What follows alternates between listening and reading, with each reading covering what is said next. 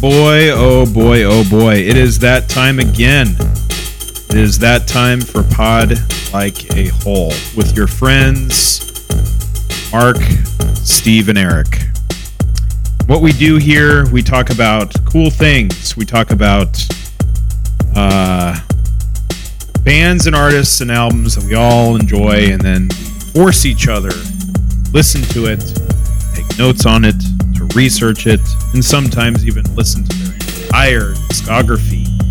It is a form of pain and punishment that we love to do with each other, but we never want to bring pain and punishment to any of our fair listeners. Um, you are the, what makes juice happen. Um, and tonight we are going to go through the mean streets of Bristol and find some hooligans that knocked over a dustbin in Shaftesbury. And Kicked those, it all the way down to Basildon. and those boyos who are uh, probably doing a soccer chant at some point in their their careers is the band Massive Attack. We're going to be talking about the record that was released in 1998. It was one of my picks. Who am I? I am Mark. That album is Mezzanine. But instead of hearing me go on about three lads from Bristol, there's three lads on this podcast, but they're not from Bristol. They're from various points unknown. First, introduce to you, Steven. Steven, say hello to the fans. This episode is a Ted Lasso themed episode. With the soccer, but hooligans in the soccer. It's a synergy. It's Synergy, not brought to you by Apple TV Plus or season three of Ted Lasso, probably streaming on a uh, device near you as you're probably listening. We're not as friendly, we're not as optimistic as those boys. Um, Put, putting some money in your pocket though, there, Mark. That money true. that is true. Um, Daddy needs a new pair of shoes. Um, and then that man that you just heard from was Eric. Eric, say hello to the Eric heads out there. That's right. Oi, oi, oi, oi. Ballyhoo then. Yep. All that then. What's all this then? What's all this then? The the days of the Bowie years where we were doing some uh, good old uh, Ratso Rizzo, uh, Tony um, Visconti, and the Matt Berry version of David Bowie, and then the janitor that would pop in and do Sweet memories. Sweet summer children. That was just years ago. and Now this is the season that'll never end. I was doing the math. Uh, actually, Mark was doing the math, and then I was looking at his notes, which is how things have always been. And uh, I think there's like nine records left 12, 13? I don't even grows know. every day.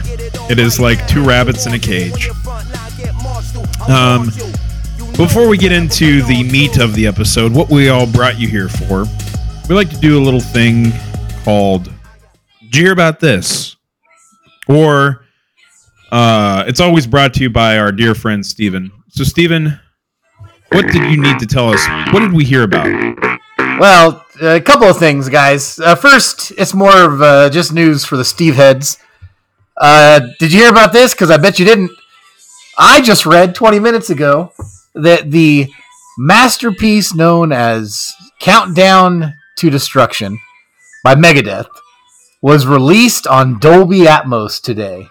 That's that album already sounded great, folks. Uh, you should check it out. It is a good sounding record such hits as uh, well symphony of destruction and uh, of course uh, foreclosure of a dream and then mark's favorite the uh, sweating bullets with the famous phrase Hello, me. Meet the real me. Oh, I'm so glad you brought that up. yes you can hear you can hear the hello me's and surround sound through dolby atmos I always feel like whenever it's my turn to edit an episode, I always get an opportunity to to drop that that that that bit in there. there you go That's great. you do for real now. Um, in other news, you know, I, I haven't seen much I gotta say though, one theme in the last episode we were talking about the tickets, the expensive tickets, and the Bruce Springsteen. Folks, I don't know if you heard about this, but the pandemic apparently is completely done, and the bands that can still uh, afford to tour, they are touring like crazy. Did you guys hear about this? There are so many tours coming through. Did you hear about all the tours? My goodness, yes. Uh, my wallet uh, is in therapy because it's been used and abused. Yes, I actually I actually borrowed money from Mark today because there's so many tours. Because I'm waiting for my brother to pay me back for other tours, and I had to buy new brakes today. But that's that's true. That's a true story. Uh, I bought a bunch of Bruce Springsteen tickets. My brother snaked me. That guy, I, you know what? What's he doing? I can't find him. And then another guy comes to town, and we got to buy more tickets. I'm still bruising from buying Mr. Bungle tickets and Ministry tickets and Ghost tickets. Too many tickets. Bought Bruce Springsteen tickets last week. Um, so did Mark. I think Mark, you're going to let, let's let's go around the horn here and then end with what we bought today. Sure. So let's see. Uh, Mr. Bungle's coming to town, and, and Steve and Mark are going to that. Yep. And then uh, Ministry and Gary Numan and Frontline Assembly are coming to town, and Steve and Eric are going to that. And then uh, Steve's going to Ghost with his family. That's a very Steve thing to do. Lawn lawn seats. Bruce Springsteen's coming to town. Eric and no, Eric's not going to that. Uh, even after last episode, he's not a true believer. Mark and Steve are going to Bruce Springsteen. Uh, I'm going to Depeche Mode with my kid. Eric's going to Depeche Mode with his kid. Uh, you got any other ones we haven't brought up yet, Mark? I'm going to the yeah yeah yeahs. uh, there you go. With with the wife. Yep. Yep. And then all three of us are going to unite and go to very, very topical for this season. Went on sale today. We're going to join the uh, the secret world together, which is I hope it's as sexy as it sounds. And see, Peter Gabriel went on sale today. Went on sale today. Where's he coming, Mark? You bought the tickets. to uh, the San Francisco Chase Center. So it'll be a special preview for Steve and I to scout it out for when we actually see Bruce Springsteen in December. Um, but yes, I think in the last two months, um, about a thousand dollars have been spent on tickets, and uh, that's no lie. Yeah. But I'm glad to be out of the house. I'm glad that I'm going to be able to take some advantage of seeing some live music with some of my pals, and of course the wife. Um, but yeah, I told Eric today if uh, Tom Waits happens to come out of whatever he's in currently, it'll be the uh, four, fourth horseman of the apocalypse, and my wallet will never recover. Well, thankfully, that's probably probably not going to happen. So you know, the fact that it won't. Go ahead, Eric. No, I was going to say, if that happened, then the three of us better start scouting uh, apartments uh, together in uh, in uh, Placerville where we can move in uh, for less money. Yeah, Yeah, because we won't be allowed in our house in our homes anymore. This is thrilling radio for everybody. Listen to these old men talking about beating off and going to shows together in that order. So that's the news. Megadeth and tickets. What next, Mark? Well, uh, before we get into Massive Attack, um, I'm sure that we've all been doing our due diligence on preparing for this episode, giving the listeners what they want, all of the trivia, all of our opinions on every single track off Mezzanine. That can't be all that we're doing. Um, now it is time to plug that hole. So, Eric, tell me, what do you recommend? What are you plugging? Oh boy, uh, caught me caught me a little uh, caught me a little unprepared today. But um, uh, you That's know what what? she said. Yeah, you know what? It's not so much a plug, but I'm more closing the loop on a previous plug. Um, you know, a uh, a replug, if you will. Uh, a few uh, episodes ago, we had mentioned that there would be a new Fever Ray album with some production by season one uh, Trent and Atticus. Indeed, that did drop today. I can report I listened to it. I hope I, you know, I hope you do too. Uh, it's a very interesting record. The first four tracks are co-produced by uh, I think, brother, who's like the producer of the Knife. So those first four tracks are almost like a Knife reunion, and then it gets into some uh, more um, variety in, pro- in production. And uh, Trent Atticus do do two tracks on there. Um, one track is very entertaining. It's a it's a track called uh, "Even It Out," and it's it's literally she's she, the the she opens the track saying like this is for the Zacharias who beat up my kid in high school, and it's about taking revenge on your kid's bully. And that song is uh, there's a video for it with Trent Atticus making a quick cameo that's ridiculous. Uh, the video is ridiculous. Uh, they're just in a, a half second. But that song is pretty cool. Um, and then they're on another song called The North. But overall, that album is sonically very interesting, um, lyrically very interesting. Uh, her vocal delivery may not be for everybody. Uh, it's def- certainly off kilter, not always on beat. And, um, you know, being up there in, I think, Sweden. Uh, you know, she's definitely got that Swedish version of Bjork kind of uh, uh, I guess you know, uh, cotton balls in the mouth kind of sound. Um, but I don't mean that disparagingly. She's got a unique voice, and uh, I think it's pretty cool. So I just wanted to close the loop on that. Listen to them. Uh, Nine Inch Nails said should at least check check out those two tracks, but I think the whole album's worth your time.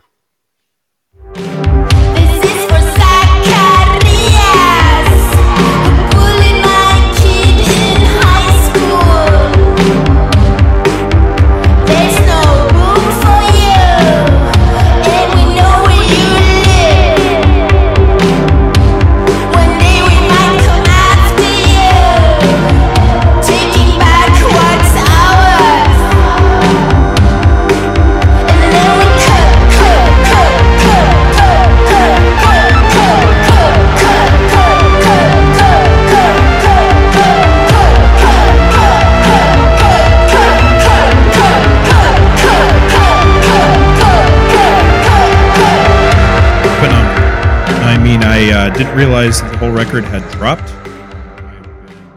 The radar to making sure that uh, giant "Songs of Surrender" by U2 sees the light of day. Um, I'm only half joking, but I do uh, know that I uh, need to uh, do my homework, eat my vegetables, and uh, be a good model citizen in the Nine Inch Nails community. Anything my Lord and Savior releases is obviously is gold, so have to do that. Yeah, I've noticed that they, they put out a few soundtracks I haven't uh, listened to. I've, I've fallen behind. That's what happens when you don't do a podcast about a band anymore. You you fall behind. That's the only reason people do podcasts anymore is to keep up with the bands they like. It's a very strange uh, situation that everyone finds himself in in this modern world. Eric, are any of those are any of those new uh, Trent Reznor, uh, Atticus Ross soundtracks worth the damn, or is it more bird boxing? Uh, I actually don't hate the Bird Box soundtrack, but I would say these are a little different. Empire of Light is a very soft piano-driven uh, score. Um, uh, it's very pretty. You could put it on at a fancy dinner party. Uh, Bones and All um, is more uh, guitar-driven. That's what she said. Yeah. oh yeah. Uh, uh, cue the honking sound effect there. But um, the uh, yeah, Bones and All is like a swampy, uh, swampy like Appalachian guitar uh, riffing soundtrack. Um, it's definitely a little bit more moody and atmospheric. It's kind of cool in that way.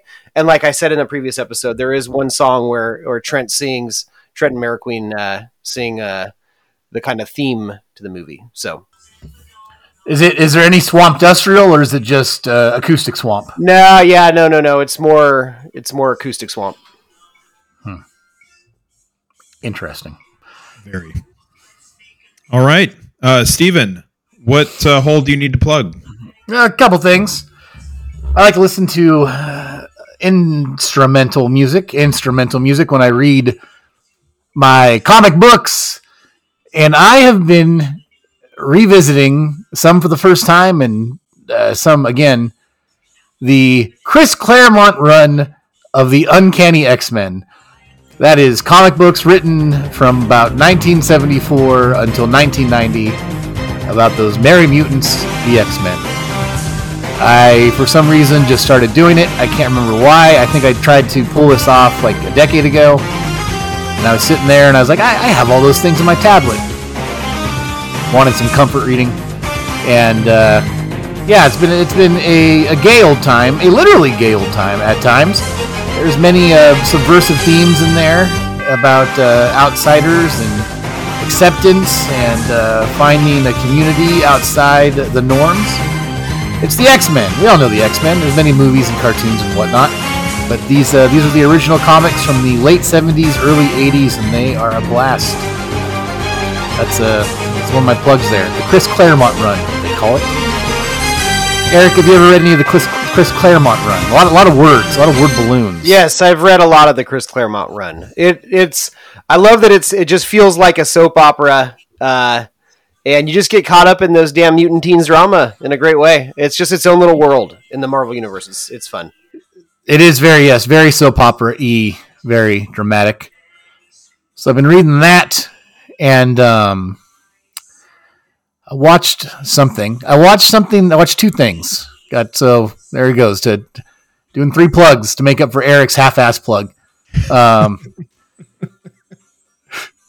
uh, what one thing is a movie that had we, we talked about this movie before. 30th anniversary came out. We've talked about it in the writers' room. But I watched Falling Down again. Falling Down with the with was that Michael Douglas or Kirk Douglas? You know what? We did talk about it when we did the front the frontline assembly episode. Yes, yes. Well, it turned thirty, and I watched it again. And as I said this, I realized we talked about it quite a bit in the frontline assembly episode, so we don't got to go deep diving into old defense once again. But I I watched Falling Down once again, and I asked myself, "Am I the bad guy?" So falling down. if you want to listen to a more in-depth discussion about falling down that I just realized we had, check out our frontline assembly episode discussing the album Millennium. Millennium. Excellent. And yes, and I got one more thing here. uh, the season finale of Poker Face was last night, and it was a great show on Peacock. And I, I think we've talked a little about Columbo before and Murder She Wrote on the show.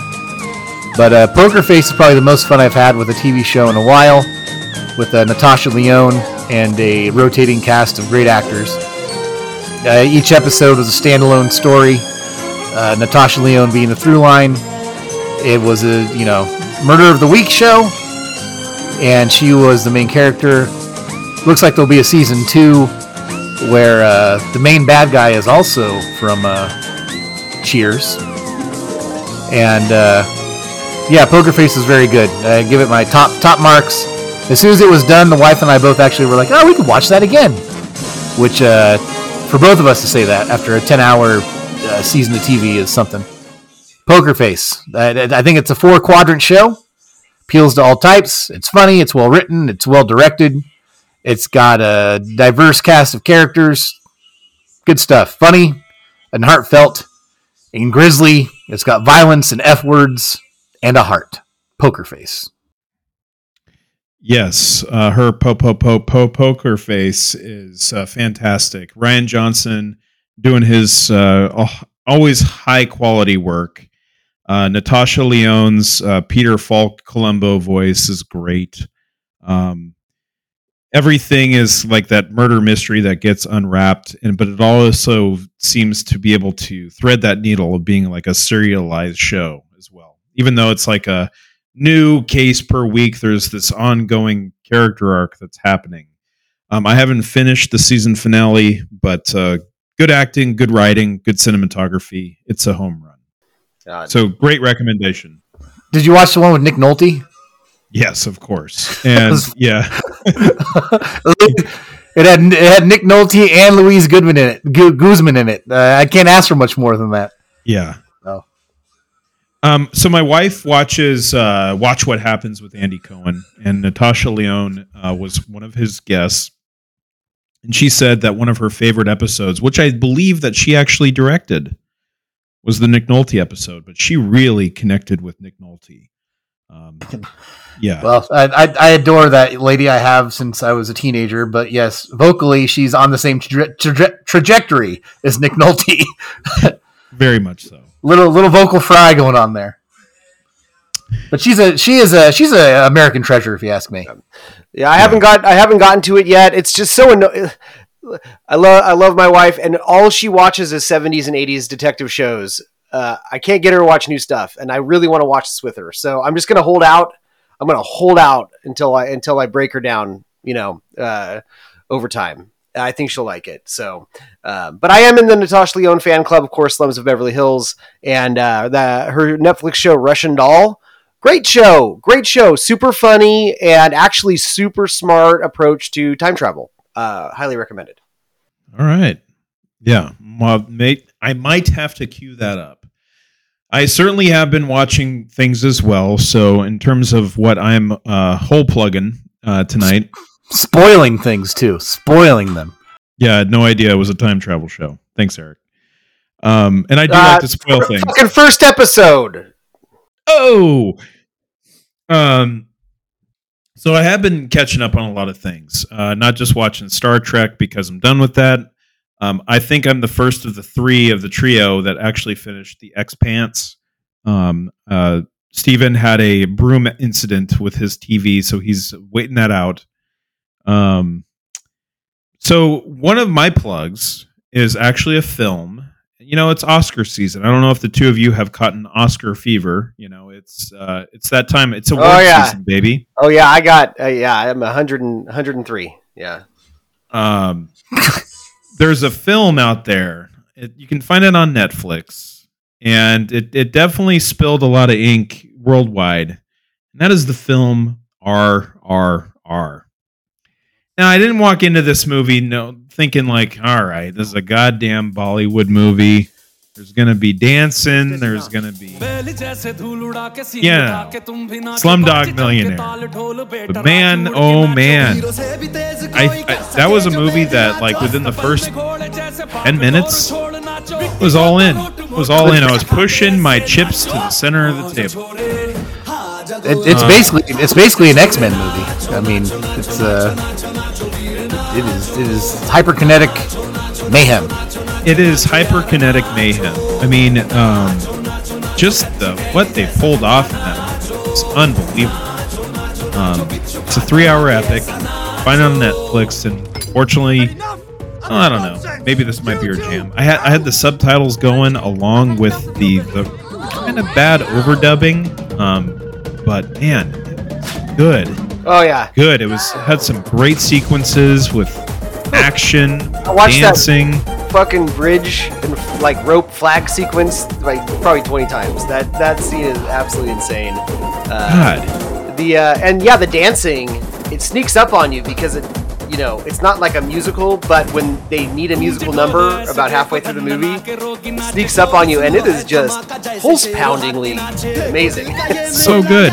The cinematography. I mean, like, I didn't think I didn't enjoy one second of that three-hour movie. I did watch it in a couple sessions because you know I've got Right. life. to Yeah, yeah, yeah. No, as did I. And Ray Stevenson's the bad guy in it too, which I love that guy. Yeah, definitely solid stuff. And um, one other sh- thing that I've been watching, and you two have already you know lapped me uh, thricefold, is the the show Barry. Oh my god! Oh, Barry! season one, and um, Bill Hader puts on a clinic. Uh, Henry Winkler is doing his, you know, maritime law character from Barry Zucker. Development. Uh, well, Maritime So- Law was Michael. Uh, Barry Zuckerkorn was the uh, absolutely seedy lawyer that was constantly picking up picking up uh, Strange. Yeah. But my goodness, that show! I know I'm sleeping on that show. And you know, another show that's coming back on the air very soon is Righteous Gemstones. I need to like get myself correct and catch up. My two recommendations is Barry, if you haven't watched it, and I know I'm slow to the game, but RRR. Those are my two. So there you have it. Yeah, RRR. I like that a move that movie kind of went beyond like a cult phenomenon. Like a lot of people saw it, and I like I, I like uh, something like that that gets into the big time America zeitgeist because it's uh, got a diver- diverse cast and it's not your typical type of uh, movie, and uh, that gets popular here. Yeah, Barry. So you only finished season one, huh? You haven't watched season two yet. You got season two waiting for you.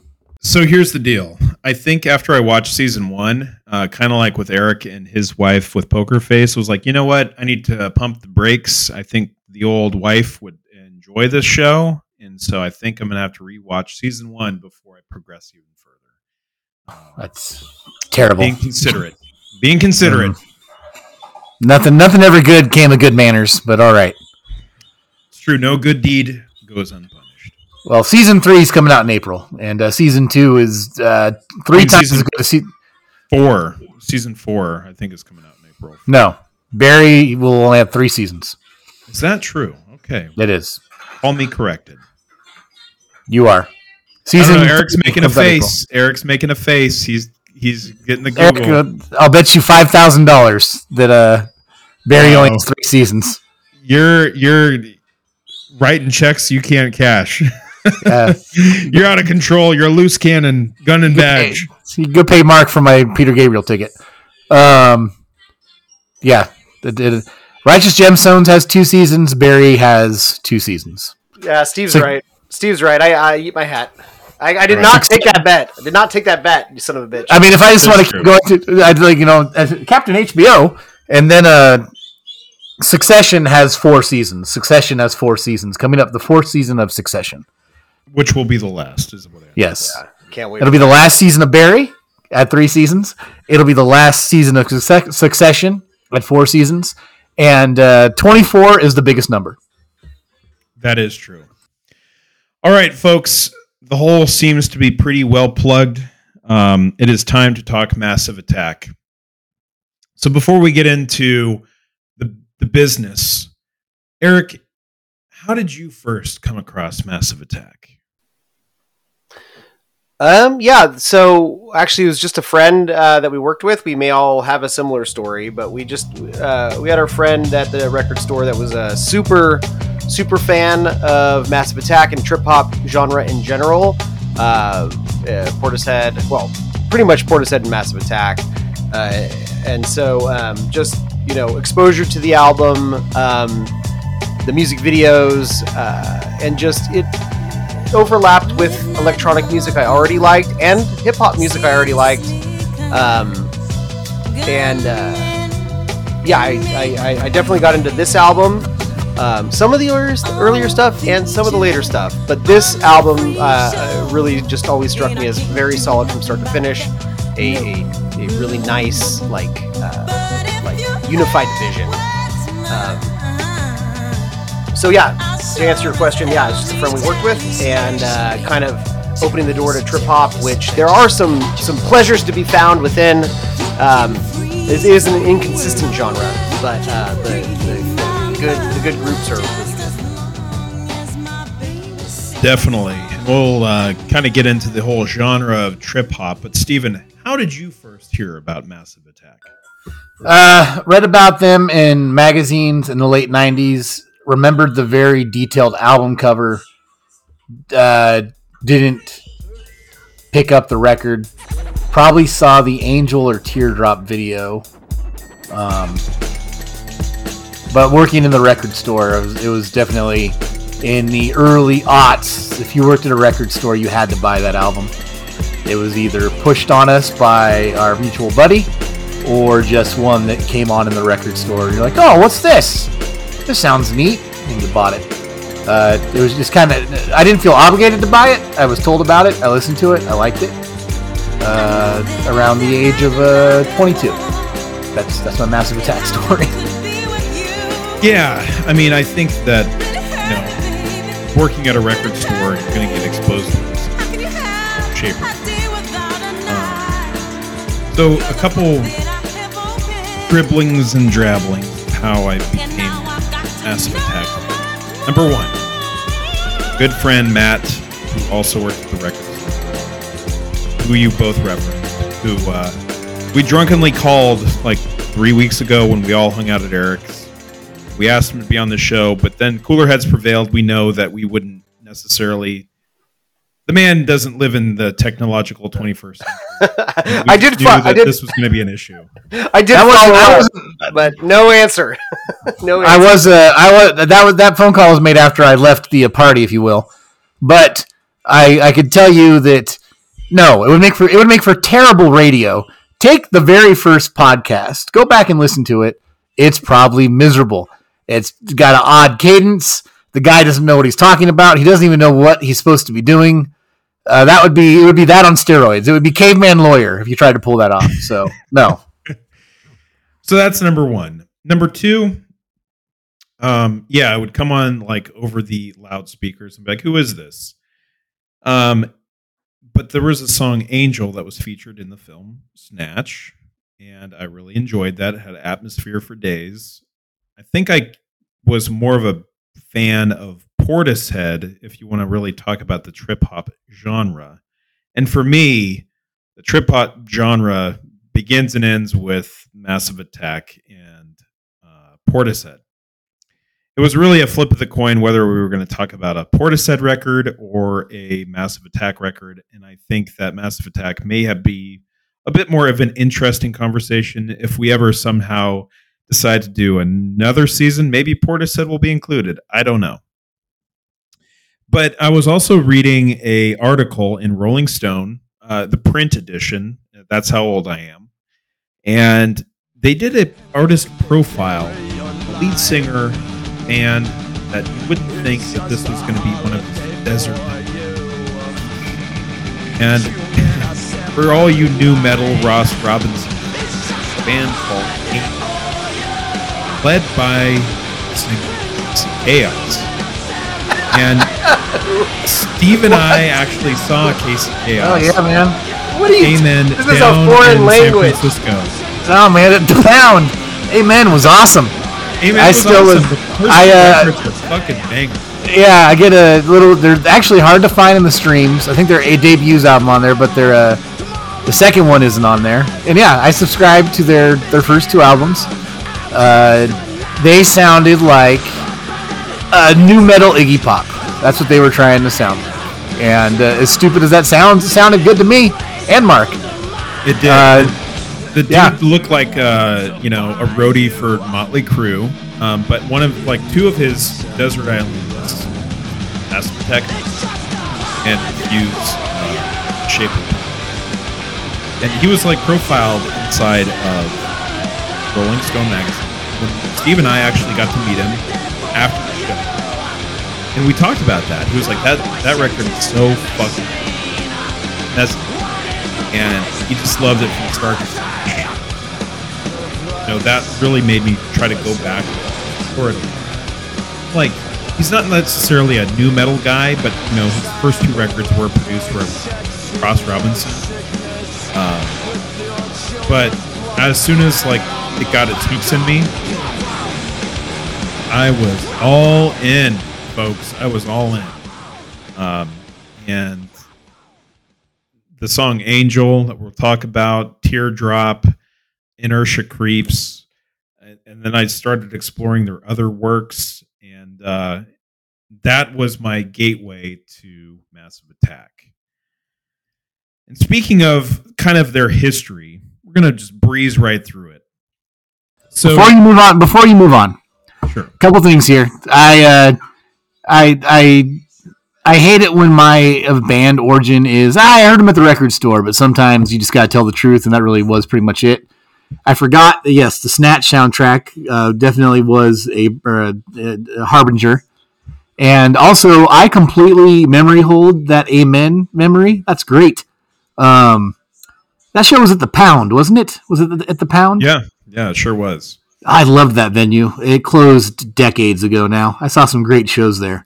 Um, that's fun. Uh, that's actually Eric. That's where we saw Leftover Crack. Oh yeah, yeah, and I think, yeah, no, that one more band that I can't.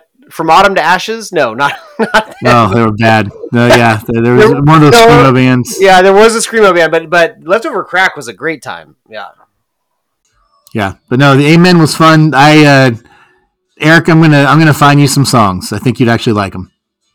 awesome, awesome. Definitely. I, I honestly think that they're more punk than um, new metal, to be honest with you. Um, they've got some hooks. Uh, yeah. No, that first record and that second record, very fucking hooky. Um, terrible band name, though. That's fine.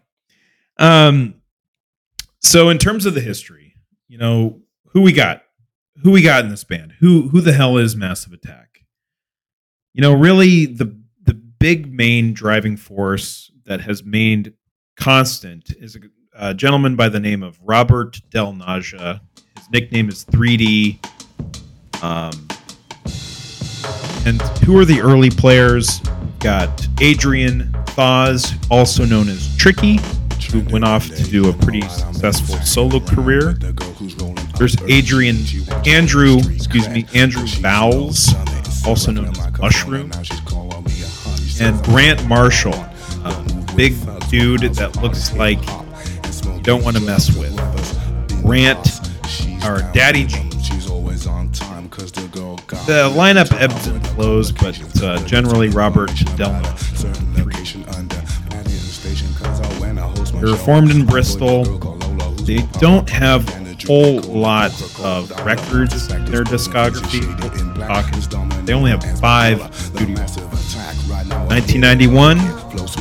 Hold on a sec, Eric. Just let me go through this. I'll, I'll call on you in a second. Uh, Blue Lines, released in 1991, followed by Protection in 1994. Their third record, which we'll be discussing tonight, in 1998, Mezzanine. A huge layoff, layover. 2003, they come back with 100 Window, and that's really just a Robert Del Naja. And Daddy G and Robert Del Naja come back together variety of players, which is actually a very good uh, Heligoland, which was released in 2010. They have some EPs. Uh, Tricky rejoined them in 2016 on an EP called Ritual Spirit.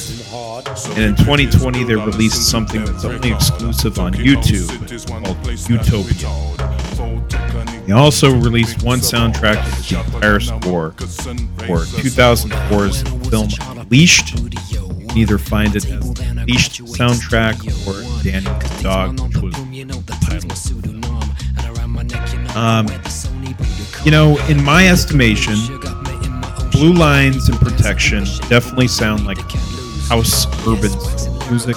Mezzanine is when they really start to embrace the dark side, a little bit more atmosphere. Hundredth Window is got Radiohead album um, that uh, too long. Has Sinead O'Connor on there. Not too bad. Uh, one of their songs, Future Proof, was featured in a vodka commercial. And Legoland has some gems from Damon Albarn came and joined them uh, for some collaboration. Some folks on TV on the radio. Uh, song Atlas Air is fantastic. So this band is kind of a mishmash of quality. Uh, in terms of the trip hop genre, they're definitely seen as the Godfathers, maybe the originators. Um, but Mezzanine was definitely the one that was probably their best selling, um, most accessible record with Teardrop, probably their largest signal signal single. Uh, it was even featured as the uh, theme song for the show House. But yeah, that is essentially their history, nutshell. Eric, what did you? Oh, yeah, I was just gonna say, like those early albums. I think you're right. There is this. There's some really cool parts to them, and there is some parts that just feel like, uh, like almost like early catwalk music or or, or, or something. Um, Free your mind. right, Rest but follow. but I think uh, the what came out of Bristol, the story of of how Bristol basically created trip hop is interesting, and I can do this really quick, I promise. But um, uh, in the '80s, uh, Bristol was a like definitely a melting pot, and there was a lot of um, you know white English people, and there was like uh, immigrants from um, you know from the Caribbean or from Jamaica, and uh, no one in Bristol. There was no hip hop clubs, and hip hop was emerging and being a big thing. There was no hip hop clubs, so you couldn't listen to it. So these these uh, these hip hop fans, and they were like crews in Bristol, and almost all of the Massive Attack guys came from the Wild Bunch. That was their name, and it was a mixture of like them just making some early music and doing spray painting and stuff like that. You know, they started uh, going to uh, the only clubs that had the sound systems with the bass that could handle hip hop, and those were the reggae clubs and the dub clubs. And uh, those clubs would let them like basically do late night after their normal thing, uh, do hip hop shows. So that's where these crews would come together, and uh, you can kind of see like. Um, and we made a lot of fun uh, about dub over the years, but I've kind of come full circle on it when I've seen how much it's impacted electronic music and stuff we love. And uh, um, when you see those things like dissect with hip hop, dub, and uh, electronics, you suddenly see this, you know, trip hop kind of come out of that. And um, and so yeah, Bristol was the birthplace of trip hop. And uh, anyways, I just think that, that that's really important. And the Wild Bunch, which was a lot of the members of, of Massive Attack, uh, were major players early on. Steven, uh, what do you think of their discography as a whole? I revisited the first. cou- I think I revisited Blue Lines again, and uh, I, I didn't go through all the records again. I even I might have owned all of them at one point, and I had trouble listening to any of them over and over like I do this one. Uh, this is definitely hands down their best record. No one would argue that it's not. And the other ones are kind of just a different. Uh, the the first few are a little rougher, and then uh, 100 Windows or whatever it is, just it just kind of sounded like I don't know. Maybe expectations uh, by the time it came out were too high, and I was just like, "This is it, just this." You know, I went and saw them with DJ Shadow, and uh, I left that show just being kind of like, "That was that." That's what that's what we got. Like these guys, th- th- these are the mezzanine guys. You know what? What, what the hell? But uh, they all can't be zingers, as they say. Um, not a bad discography, just one that, uh, for me, for the style of music that I typically go back to, I love the album we'll talk about tonight. The other albums I don't go back to as much. Um, there what there there is some stuff though, like some of their earlier stuff actually made me dig out uh, early Prodigy albums, which not a I guess just like similar uh, region, similar time the '90s.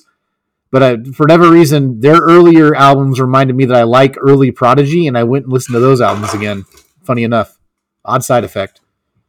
Prodigy obviously aren't trip hop, but they were definitely early Bristol, probably uh, electronica. I'm sure they were from Bristol. I don't know.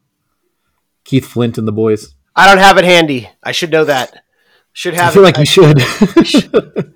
yeah. Where's Um, Joe Vieira when you need him? I'm, yeah, a, exactly. I'm a real fire snuffer tonight. So.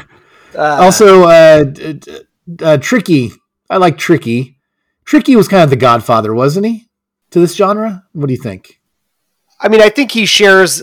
I think he shares the beginning with Massive Attack, but um, the same year Mezzanine came out, you have Portishead breaking, and you have Tricky going off on his own doing uh, Maxinquaye, which is a phenomenal album. Maxinquaye is like it's got this organic sound, but it uses all these samples, and Tricky's voice is very cool, and his songwriting is like he's writing from all these different perspectives. I don't I don't hang with Tricky much after that that album, but that is a very cool album.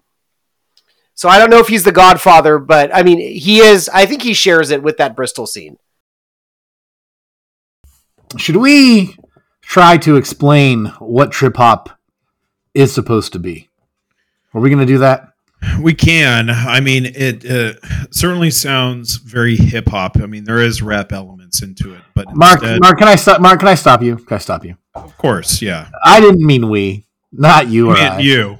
No, I didn't mind. I didn't mean me. I meant Eric. Eric, tell us what trip hop is.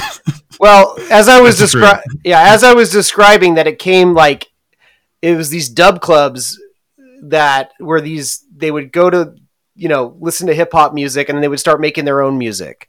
So you know you have these elements of uh, the spacey like synths that throb into the stratosphere that comes out of dub music. Uh, meanwhile, you have this like these funk samples that are doing the drums, and then you have like spy bass. There is definitely like a spy music soundtrack that comes with trip hop, especially when you get those like string, those big strings where they sound like a Bond song, which we'll get to uh, in the album tonight a few times.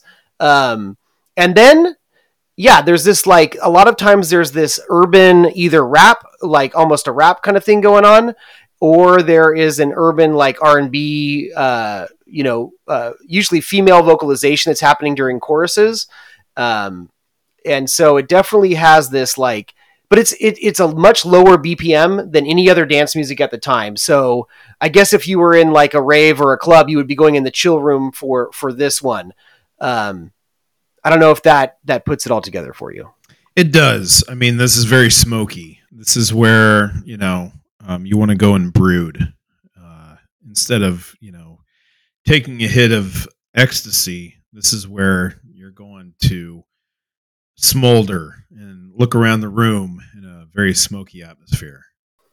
Or when the ecstasy starts wearing down, you go into the trip hop room.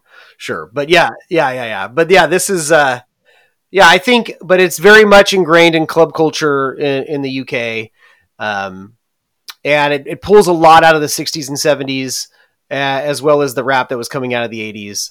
Um, I like I like it on paper. Um, there's probably more bands I don't care about than bands I do in the trip hop genre, but when it when it hits right, it is a I hate to say it, like the kids, it's a vibe. It's a vibe that I can get down with. Yeah, I mean, like I said, like it really begins and ends with like two bands for me. Like I don't dabble with Tricky. I think I've listened to Maxinquaye like once, and it was fine. But Tricky opened up for Tool, and my goodness, I was checking my watch the entire. But yeah, Who's that artist? Who's that artist that has a? The album cover was a young woman either sitting on her bed or the floor of her room with like uh, a few vinyl albums around her. I know that could be any record, but that was Cornershop. no. No, Brimful of no, Asha. we're that's not. that's that was not, brimful of Asha. Yeah. You have to Uh, look it up. This was this was another. This was like the I owned all the Portishead albums. I owned, but only listened to a few of the Massive Attack albums.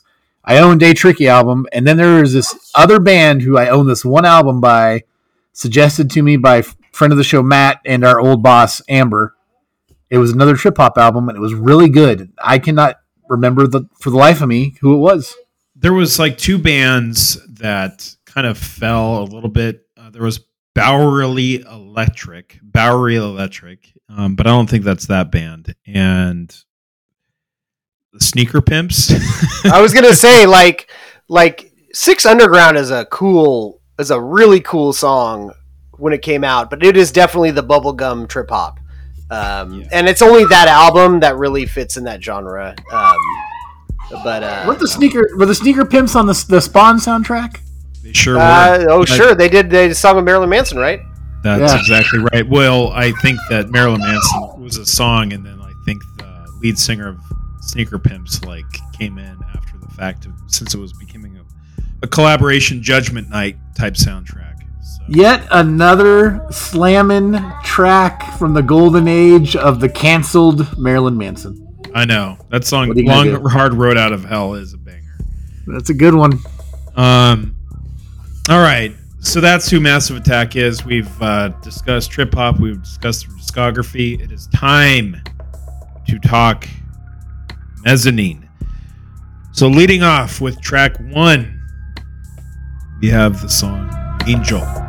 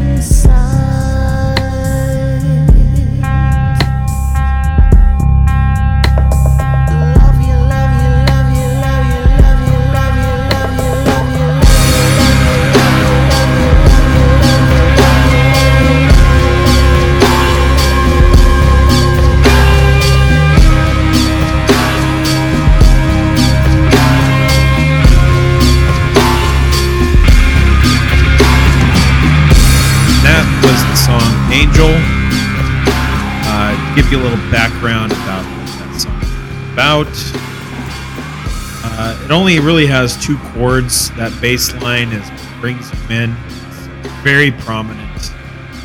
Um, it's the, the song that was featured in Snatch when everything was going to shit for old Bricktop. Um, you know, the Pikeys had got the upper hand. Um, this song is sung by a gentleman by the name of Horace Andy, very in a high register, think one of the co-hosts believed it to always be a woman. Initially, this was going to be a cover version of the Clash's song "Straight to Hell," but Horace Andy was uh, pretty is pretty religious and wasn't happy singing the, the word hell. So the producer of this record, Neil Davidge, said we were literally rewriting songs while we were mixing. Angel was plucked out of air at a mixing session at the studios. 3D or Robert Del Naja and Horace Andy went next door. Were kind of throwing vocal ideas around, messing around with the track, dropping things together. Then Horace put a vocal down and was like, "Wow, shit, that is magic." The song is magic. I love this song. It's a great opening track. The video is cool as shit. You've got um, this crowd running at Daddy G, um, and it's uh, it's a fantastic opener. Eric, what do you think of Angel? Oh yeah, no, it's great. Um, yeah, and Horace Andy is a regular collaborator with Massive Attack. He was on tracks before. He'll be on tracks after. Um, he is a one of the most famous singers uh, from uh, Jamaica, or I think Jamaica. But he's one of the most famous reggae singers. Um, I uh, yeah, I'm not always crazy about his vocals. Um, sometimes he can do the pitch switches so much that it's just kind of jarring. But for the most part, he holds his own on this album. I mean, he don't, don't get me wrong; he's a great singer. It's just you know not always my taste, but he is he is great on this song. Um, I think it's pretty awesome that it started out as a Clash cover. I would have loved to have heard it as a Clash cover. I love that song "Straight to Hell." It's kind of annoying that he's too religious to have done it, but he ended up getting, uh, you know, he ended up getting uh, "Lemonade from Lemons" and uh, still pulled out a pretty great song.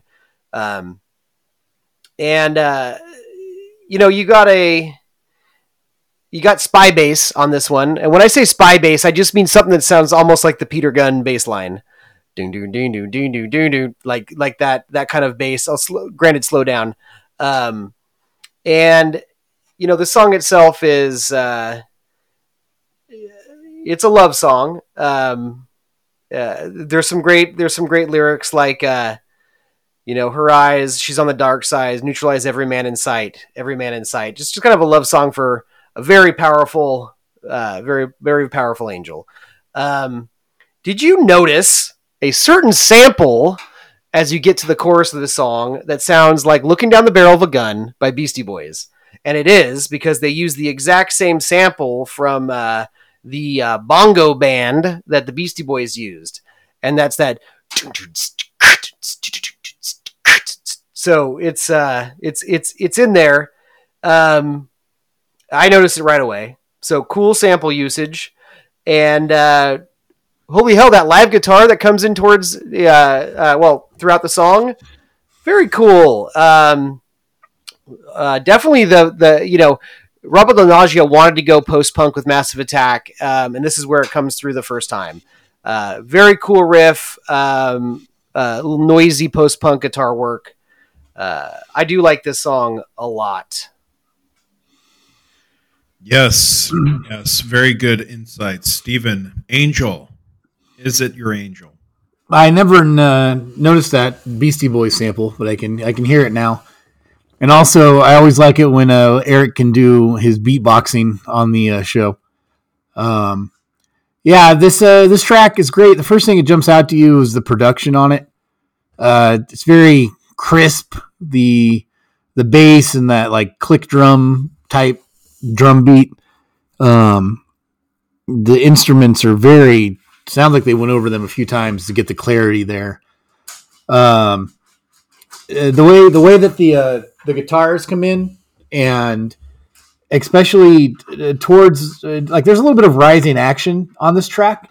There's some uh, rising action on this track that's like subtle rising action that reminds me of early 1970s Pink Floyd. I, I don't know.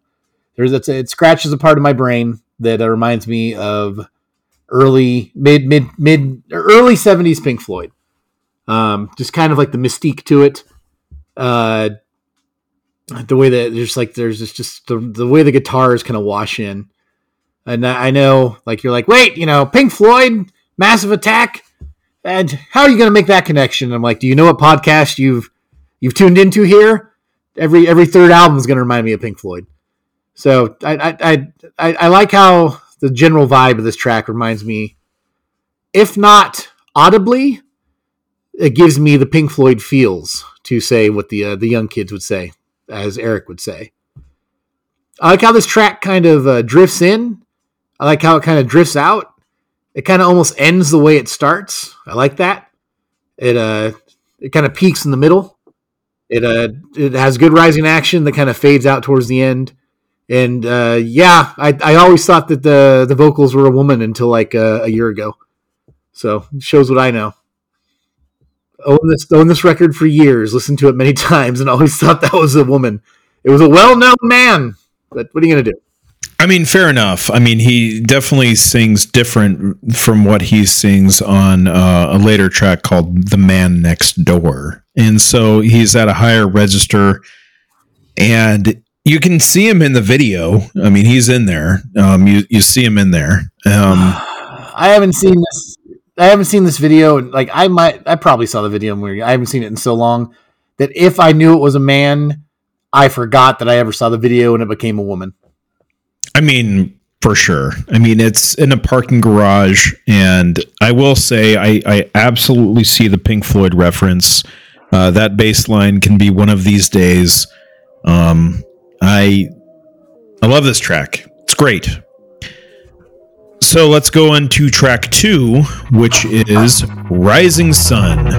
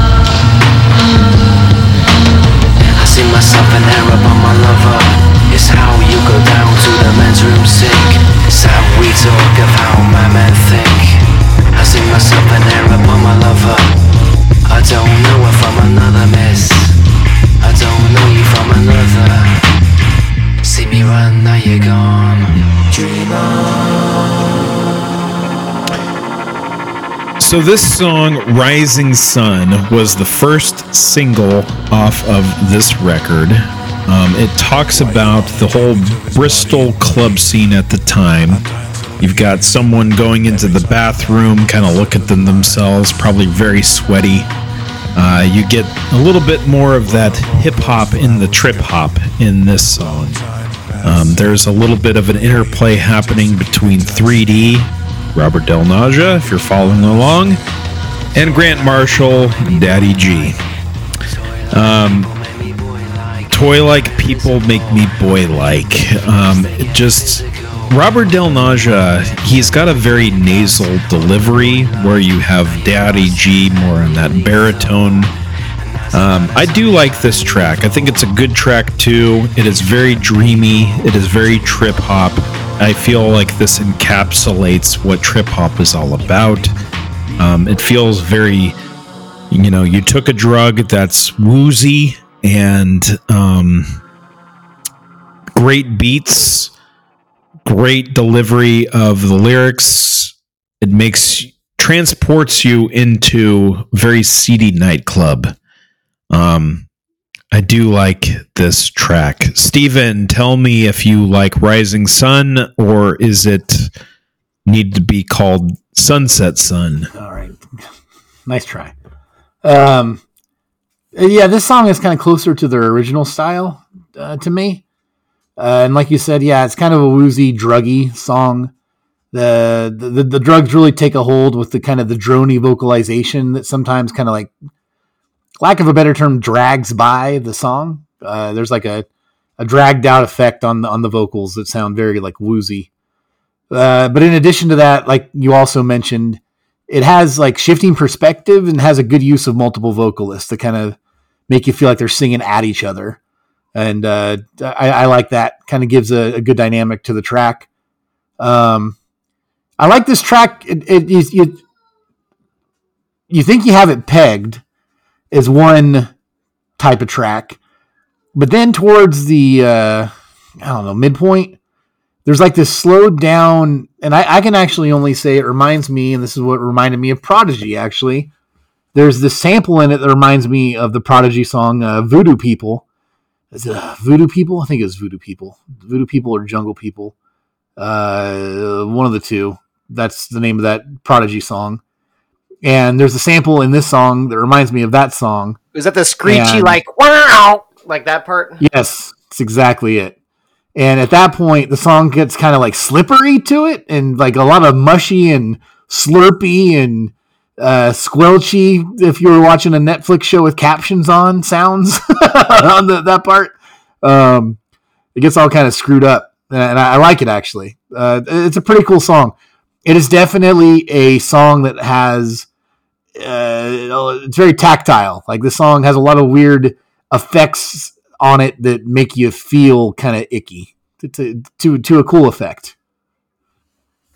Yeah, I, I, I like actually this song quite a bit. Um, when you have like Massive Attack rapping as a crew where there's more than just one voice on a song, I actually really like that. They did that a lot early on, and it just kind of uh, sputters away as they go on through their albums, and much less so even on this album. So I do like that it's a crew song, so to speak. Um, I like uh, Robert Del Naja is like the pumped up guy that's happy to be at the club and like burning through women and whatever. And then Daddy G is like, I don't want to be here. there is too many people. Like I love that perspective uh, switch. And you know, you uh, there are those people that get pumped to be, you know, in the action, and then there's the ones that are begrudgingly there. I think that's that's very true to life and very cool. And and and to Steve's point, um, the production on this song takes you for a journey, and that's why I love this whole album is because they can go between uh, ethereal songstress tracks to like crew rap tracks, and always the the the, the production is unified and it feels like a multi-layered adventure. Uh, and when those uh, prodigy esque samples come in, the screeches, it does almost turn into an industrial song for the last bit in a great way. Um, as both characters kind of just give in to the club atmosphere. That's what was going on in my head, at least, and uh, uh, becomes quite a uh, quite a quite a track. So I, I give Risingson a a, uh, a big thumbs up, and um, actually, there's a pretty decent Underworld remix of this song, which takes it to the rave and back. All right. So let's go to the next track. The next track we have arguably their largest signal single, my god, signal to date, which is Teardrop. Let's hear a little bit of that delicate piece of music.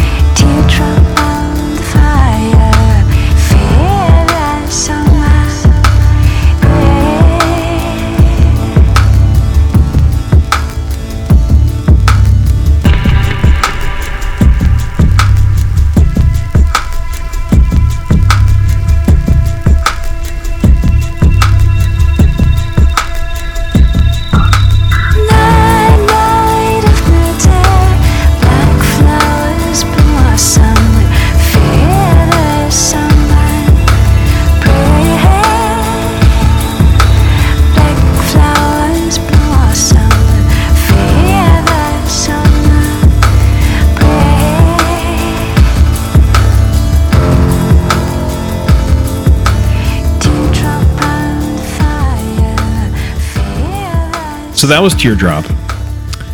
You know, it's no big um, surprise that Massive Attack like to use a lot of different vocalists. They've used a few of those on Blue Lines, Protection, uh, the lady from Everything But the Girl, the song Unfinished Sympathy, uh, Safe from Harm. Um, but now we've got Elizabeth Fraser from the Cocteau Twins lending her pipes to this track. It was inspired by the death of Elizabeth Fraser's one time close friend, singer songwriter Jeff Buckley, um, which, you know, the intonation of the word just breathe, where a guy was, you know, essentially ended. He, died by being caught in. He drowned. He went swimming and he got caught up in a dam. It's, uh, you know, one of life's biggest tragedies. So, the one thing about this song is that even if you're not necessarily following along to the context, it is extremely emotional. It has a excellent vocal performance. The metronome type drums like click it just works for me. It's deep. You've got the video that has a fetus singing in the womb. Um, Is that and uh, Chris Cunningham? Or is that a Chris Cunningham video? Yeah, I think that's right. I don't know who. I can't remember who directed this video. I don't know if it was a Chris Cunningham. Chris Cunningham mostly worked with Portishead, um, but I don't think this was Chris Cunningham. But the producer of the show, House, was extremely inspired by the music video. Uh, wanted to utilize that same sort of in depth, in the body type, uh, you know, viewing. And that's how he really punctuated the whole thing with, um, with that show. I never watched that show, but I'll tell you this. Um, I think that was Brett Ratner. I don't know who the fuck was the producer, but I admit that was Bryan Singer, another guy that's been canceled.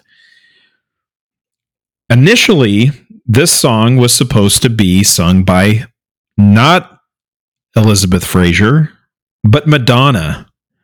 Mushroom, um, apparently, it was the one that showed it to Madonna. Madonna was on board. She wanted to be the one to sing this song. 3D and Daddy G was like, nah, we really want Elizabeth Fraser from the Cocteau Twins to do this. This song could have been one of the impetus reasons why Mushroom or Adrian Vowles decided to leave the band.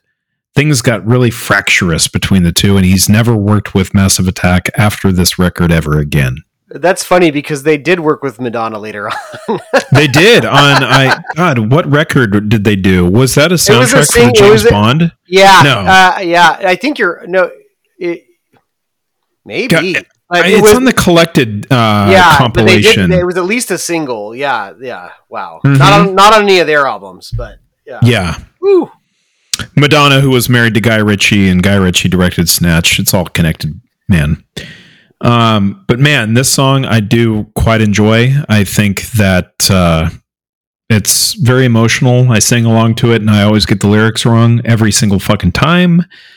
But this song is good.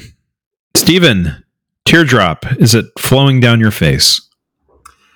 Yeah. no, Or actually, you know what? You know what, Stephen? You know, take five. Take a tight five, as uh, Adrian, as uh, Henry Winkler would say on Barry. Eric, lead it off. Oh, thank you. I appreciate you keeping to your to your roll call, Mark. Uh, Yeah. thank you. well, you know, let's just start. Let's just start talking about Erica Fr- or, er, pff, Elizabeth Fraser for a second here. Yeah, good good choice kicking over to Eric. Guy can't all even right, fucking all talk. right, all right, all right. So, uh, so we're definitely Cocktail Twin fans in my house. I wasn't initially. My wife, What a surprise. my Yeah, wife, exactly. my wife loves them, and initially I thought it was a little bit too like fairies dancing through the meadow uh, kind of thing. But over time, and like very sleepy, very sleepy, and it is. But if you're in the right mood for it, over time, I really appreciated it. Like, I mean, she sings like Sigur Rós nonsense lyrics, uh, but um, Fairy But- shit. but her voice, her voice Falling down. but her voice is very ethereal and the background music for cocktail twins is just like wall of noise shoegaze but a little bit poppier but it is and it has actually more in common with your like my bloody valentine than it does with like enya um, so uh, you know it took it took me a little while but over time i've really come to appreciate just the whole experience of listening to a cocktail twins album and elizabeth fraser as a singer you know, of course, we've talked about her when we talked about the Crow soundtrack, um, Medicine uh, Time Baby Three or whatever that song was called. But um, I, I, I am uh, I've gone through the other side of the tunnel and I'm a fan.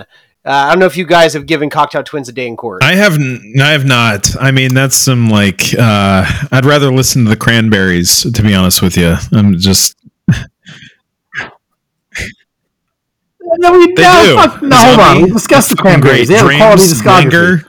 Yeah, I'll Or at least, or at least they got they, they got ten good songs. Uh, ten. Cocktail. I, I can't, I, think- can't even pronounce the name. How do you pronounce it again? The I Cocktail think, Twins. I think the Cocktail Twins are uh, probably more influential, but definitely not as as accessible. Um, the but Cocktail Twins. What, what does that you're- name even mean? What does that name know. mean? I don't know. But if you're feeling adventurous, Tell your wife that. Heaven or Las Vegas or uh, uh, Victorialand are really incredible pieces of work. And I will go ahead and go on record as saying that. But back to Massive Attack. You can see why they pulled Elizabeth Fraser. She's got this ethereal voice in her delivery. That's why Mark can't get the lyrics right. She's got a very interesting delivery where she cuts up words where uh, and holds words out longer than they should be that you don't you know she's she she tweaks the english language. Uh, and in this one she's actually singing real lyrics. Um, lyrics on this song are basically about uh, you know when you're and, and, and mark's connecting it to jeff buckley which um, uh, it's a it's a love song and i think there are some overlaps but uh, uh, when it when it's talking about love it's talking about how it makes you feel fearless and unstoppable and um, and even when it goes bad uh, a teardrop can't put out a fire. And i think that can that can maybe relate to like um, grief. And if she's thinking about jeff buckley you know the the feel the the the passion she feels for for him as a friend uh, can't be ex- extinguished by the tears. Um, that's how i looked at it. Uh, it's, it is a cool beat. It's very minimalistic. You got a harpsichord riff piano and like a simple like you said metronome drum beat um, but God, what a cool song! You can see why this was a big hit and and and uh, has had kind of a legacy over time. And always great to see uh, Elizabeth Fraser get her due. For sure. I'll uh, be in the Elizabeth Fraser uh, camp more so than the Tracey Thorn camp, uh, which was featured in the previous record, Protection. Um, Steven, Teardrop. Finally, it is your due. Uh, yeah, no, it's. I mean, it's pretty much a. It's almost a perfect song. I, there's not much you can say they could have done better on this song. Um, I think having this track and an Angel on the same album should be illegal. They're both extremely top tier songs. Uh, either of those songs, a band would love to have one song of that quality. I mean, they're very, very good songs. Like if I made top 100 songs of all time, I could probably fit Angel and Teardrop on there somewhere. Especially teardrop um it's it's just it, it takes you to a special place. Uh you guys covered a lot of it. That again the the the production that that that drum drum beat drum click it, it sounds wonderful. Um the tone of her voice is very pretty and special uh, it's a very emotional sounding song, even if you don't know what she's singing, and I don't half the time. It still kind of makes you feel vulnerable. Um, and I, I like at the end of it, there's like a piano strike of some sort, or some kind of just uh, the tempo kicks up a little bit, and um, There's not a lot of instrumentation, but they do a lot with a little in this track. It is a very good song. I don't know what to say about it except it's a great, great, great song. Eric really described it well. Um, yeah, Co- coming in last year on this one, all I can say is I agree with you guys, and it's almost a perfect track. There you go.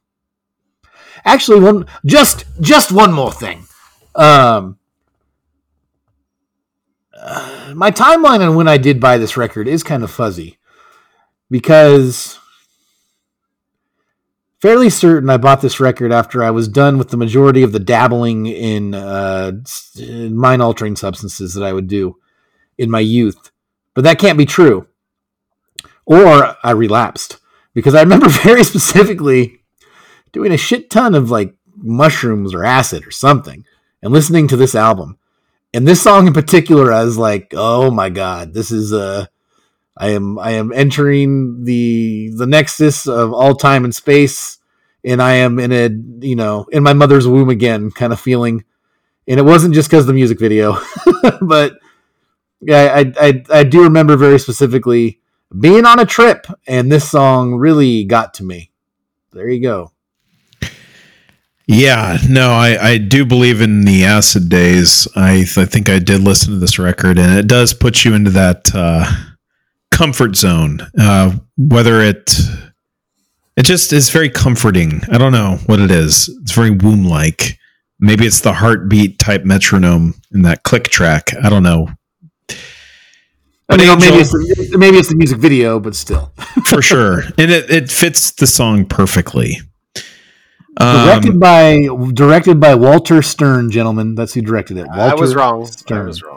I, I felt like you know those remember those director series DVDs? I love those. Oh, bu- for I sure, had a lot those are great. And I was sure this was on the one of them, and I they definitely didn't have a Walter Stern one. So I'm I'm I am Cunningham did Folks, the Walter, uh, Walter Stern also directed the Firestarter video by a band called Prodigy. It's all there you together. go. It's all Twisted connected. Yeah. Um, Cunningham did the underwater only, yeah, only you video with Portishead. That was great. Um, all right, let's go into the next track, which is titled "Inertia Creeps." Let's hear a little bit of that.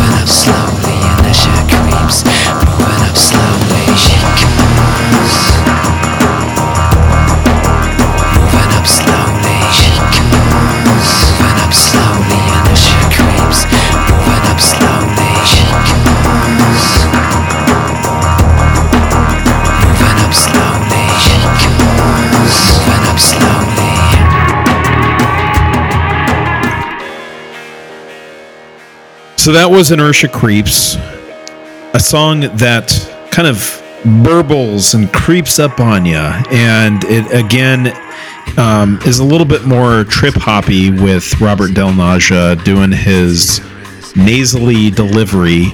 Uh, the video for this is also great. Um, it, Uh, sorry, it's Mark, a sexy uh, song. Do you ever? Do you ever? I don't know if you guys do this, but when when Robert Del Naja raps, I just get like Neil Tennant, Pet Shop Boys vibes. Like Absolutely. Yeah. Go from the same west. cloth. Yeah. yeah. Totally. Yeah. No, that's, you know, I didn't before you said that, but it makes extremely 100% sense. Um, yeah. He i mean i don't hate it. It, it it it seems to fit the music. I mean you're getting an overload of that on the 100th window. There's no doubt about that. It's like a cross between that guy from pet shop boys and Thom Yorke. Um, but on this song it's a sexy song. You've got uh, four rotating hips. The first you know the preceding song teardrop that's a making love song.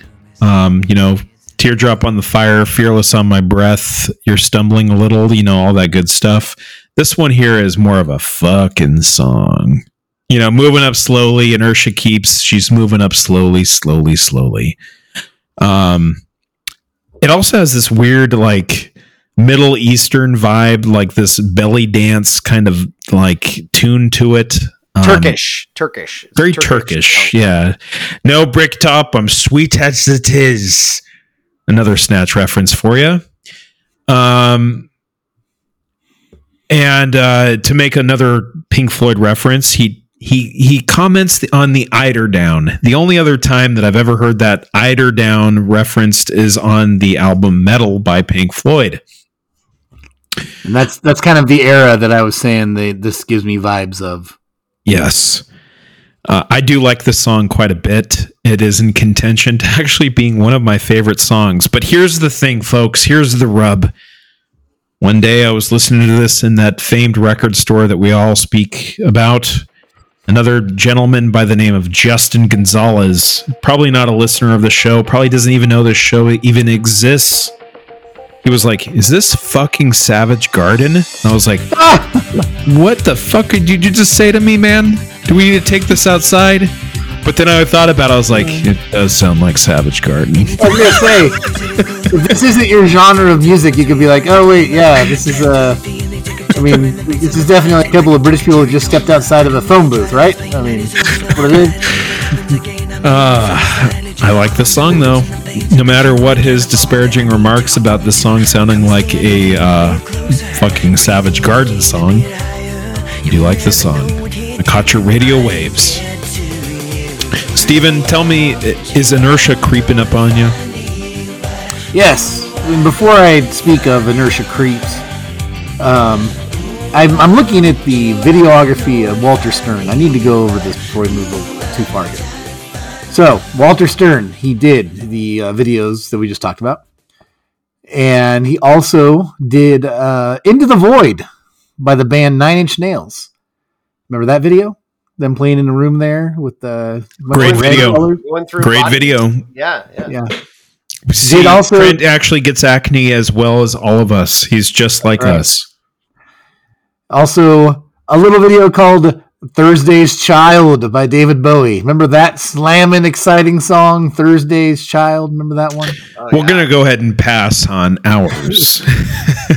the sting of David Bowie's career. Uh, Bittersweet Symphony, that big hit. He directed that big hit. I could see. Fantastic, fantastic, video. great song, video, great record, song. great album. Yeah, and I'm not going to go through all these, but then nestled in here, we've got, you know, you can kind of see going from Nine Inch Nails to David Bowie, uh, the Verve, of course. I mean, this is the, the that's where they're from across the pond, and you've got your Massive Attacks and your Prodigies on here, but then you've also got a song called Evidence. Who who has a song called Evidence? Faith no more. There you go. That's fun. King for a day. Uh, I mean, fuck, man. It was a coin toss between that and Angel Dust, which we'll talk Shut up. about later this season. Tune in. That's right. One day, one fine day. Getting back to this track, I don't have an incredible amount of notes, but I do like this song quite a bit. It is um this album all sounds of a piece, but some songs sound a little uh, like a different piece of the world, a different continent, if you will. Um, this song is still in the same world as Mezzanine, but a different continent from all the other songs. And the only other note I have here Again, I wrote my notes on my phone while I listened to this on headphones away from my desk. Is the bass line could test a lot of Hondas. The bass line could test a lot Ah! of Hondas. A lot of yeah, a lot of lot of lot of uh, license plate frames just shaking down the street. Yep, a lot of honeycombs. Honeycombs getting rattled. So good song though. Eric, Yeah. are you doing a belly dance to Inertia Creeps? Love Inertia Creeps. Great song. I don't have a lot more to add. Um, you know, I'm with you on the on the uh, you know, it's just a fun rapping piece. Great music though. Um, the video for this song is pretty cool. Because I think it's Robert Del Naja sitting in like this weird vinyl room, and he looks kind of upset, and he's reviewing video footage of maybe something that happened in that room. Perhaps a porn was filmed, or something very weird, uh, something very naughty, uh, as he as he lays on this this this floor and watches this video over and over again of the same footage of a of a woman. Um, but yeah, it's artsy. Uh, it, uh, it fits the song. Um, uh, yeah, I, I mean, Inertia Creeps is very cool. Uh, you know, I will say it's you know it is mostly it's very sexual song. Uh, it does have some Ultravox samples in it somewhere, uh, which is cool. I credit for that. There's great rising action in this particular track. One thing that just notable is uh, he gave this song bef- uh, to the Manic Street Preachers, um, who we briefly talked about in a side episode is when I interviewed uh, music writer Guy Minkowski, aka Mank 2.0. Um, uh, and Manic Street Preachers is a really cool, like Britpop band that never broke over here and had a very short, short life. And their album, uh, Holy Bible, is very, very awesome. And they're they did remix, Holy Bible. they did remix this song, uh, still with Robert Del Naja singing, but them playing like guitars and just doing a more of a of a rock take on it, and it's a very cool remix. And you can find that on, um, I think, on the remix, uh, the the mezzanine remixes collection, just on the streams. Excellent. Um, well, it is time to get to the Jazz Thieves part of the record with the song Exchange.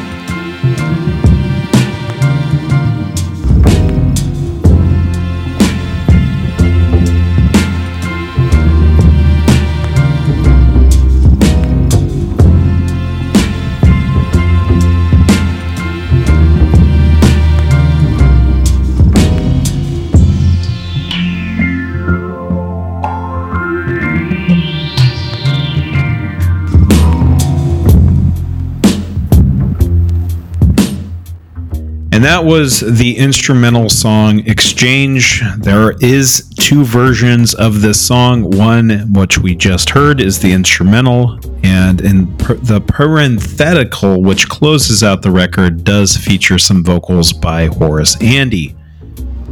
And this song was essentially a mushroom or Adrian Vowles' drunken interlude. And this interlude goes on a little too long for my tastes. It's got a sample from an Isaac Hayes song, which wasn't cleared and which created pandemonium, which essentially helped. There's another song on this record which even created even more pandemonium, which essentially like made a massive attack never use samples ever again. So this is not a highlight of the track. This is kind of where the record starts to feel a little long for me. Um, it's not a bad song. It just needs to be shorter. That's just my my two cents on this one. Eric, do you need to exchange exchange? No, I'll keep it. I'll keep it. Um, I do agree it goes a little too long, and I'll ding it a few points when we do our rating for that. Um, I what I like about this song is it brings in the jazz piece of trip hop, which uh, is a part of the skeleton of, of trip hop. There were some really cool live bass flourishes throughout this song. Um, I actually prefer the instrumental version to the Horace Andy version. Um, it just does go a little bit long. Um, what I do think is funny about that whole sample story is it's true. They used an Isaac Hayes sample in there, which they did not clear. But it was an Isaac Hayes cover of another song, and if if that particular part that they used was any kind of interpolation of the original song, it would have cost them a lot of money. But because it was just a little change that Isaac Hayes did to his cover, they only had to work with Isaac, and it ended up not being as big of a deal. Stupid, stu. I don't even know why I brought it up. Cut that out. But it is interesting uh, sample law, uh, uh, sample law story, which is coming up in the news a lot lately. I don't know if you heard, but De La Soul had to basically like remix an entire album because there was too many samples, so it doesn't sound anything like it's the original version, which sucks. Uh, anyways, that's popping up in the news. That being said, I like Exchange for the jazziness, the bass line. Uh, just slice a minute off of it, and we are good to go. That's fair. Steven, do you need to demand a refund or are you to get, get an exchange? No, I think I, I think I like it more than you guys do. This is one of my uh, favorite songs in the album. Um, again, I like songs that fade in and fade out, kind of like you're coming into the middle of a scene or walking into a room and the things are already happening. Um, this song fades in, it fades out. Uh, it's probably the only track in the album that maybe you could strip down and do live with just like drum and bass, like a stand-up bass player and a drummer. I like that about it. Uh, I like it, and I actually like the the last track is kind of like a yeah. yeah, It, is the last track just the same song with vocals? I mean, it sounds a little different to me. No, the last track is not. That is a bonus track, Steve. The last track on this Okay. song is what Group Four, right? Or yeah, No, the way the way my um like I haven't listened to the CD in forever. The way that I listened to this album on here is that when the other version of the song came on, to me it sounded almost like a uh, uh, a coda, which was kind of fun. Uh, I I enjoy this song quite a bit. I mean, color me surprised. I thought that you were to be checking your watch all four minutes of this track. I mean, it is a jazzy little number. I don't hate it. I mean, it is sounds very pleasant to the ears. It's just one of those things when you're sitting down and really trying to focus on the record. This is like, all right, are we done yet? Are we good? Are we good? Um, Well, that, that's part of it, this record for me, though, Mark. Is that as much as I like it, it is a lot of it's a background record for me. The Yeah. style of music in general, uh, and that's just fine with me. Um, and this track, yeah, it sounds like something that uh, if it's another rainy day, like every rainy day that's been raining for this rainy year, it's good rainy day music. So, outside I of like Gene it. Cyberry, I'm glad you're listening to this one. Can't rain all the time. Well, I, I, I what I will. My last point on this is, um, a few times on this record, they re- the record they remind you they're using live instruments here and there, and the, that that that that improvisational stand up bass is it's very sweet on this song. I like it. All right, it is time to talk about Dissolved Girl. So let's put her in that acid bath and dissolve her.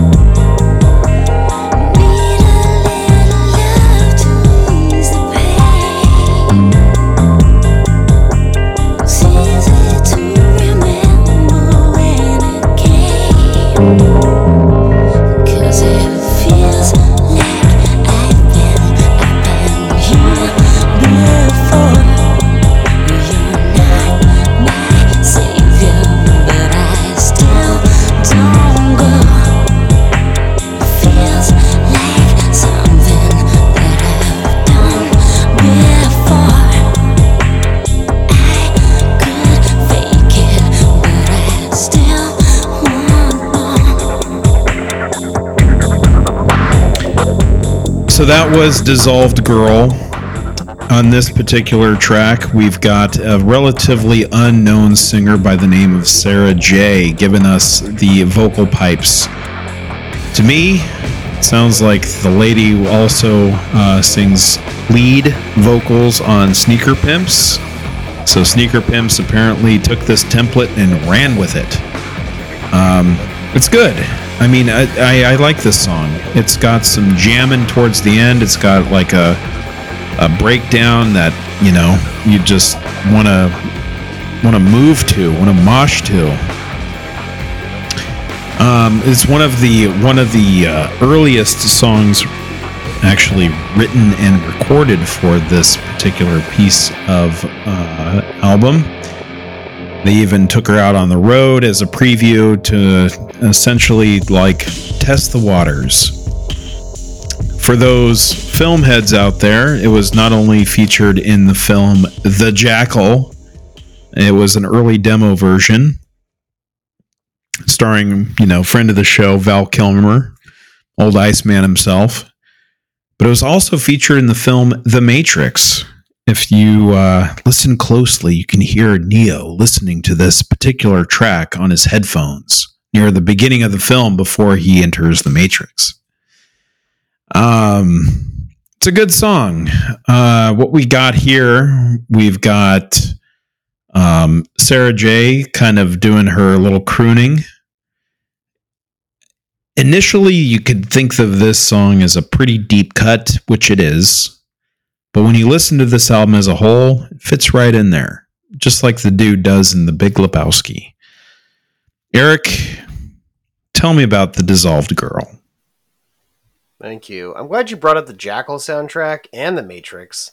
Listen, I'm I'm a big nerd for soundtrack songs, especially 90s soundtrack songs.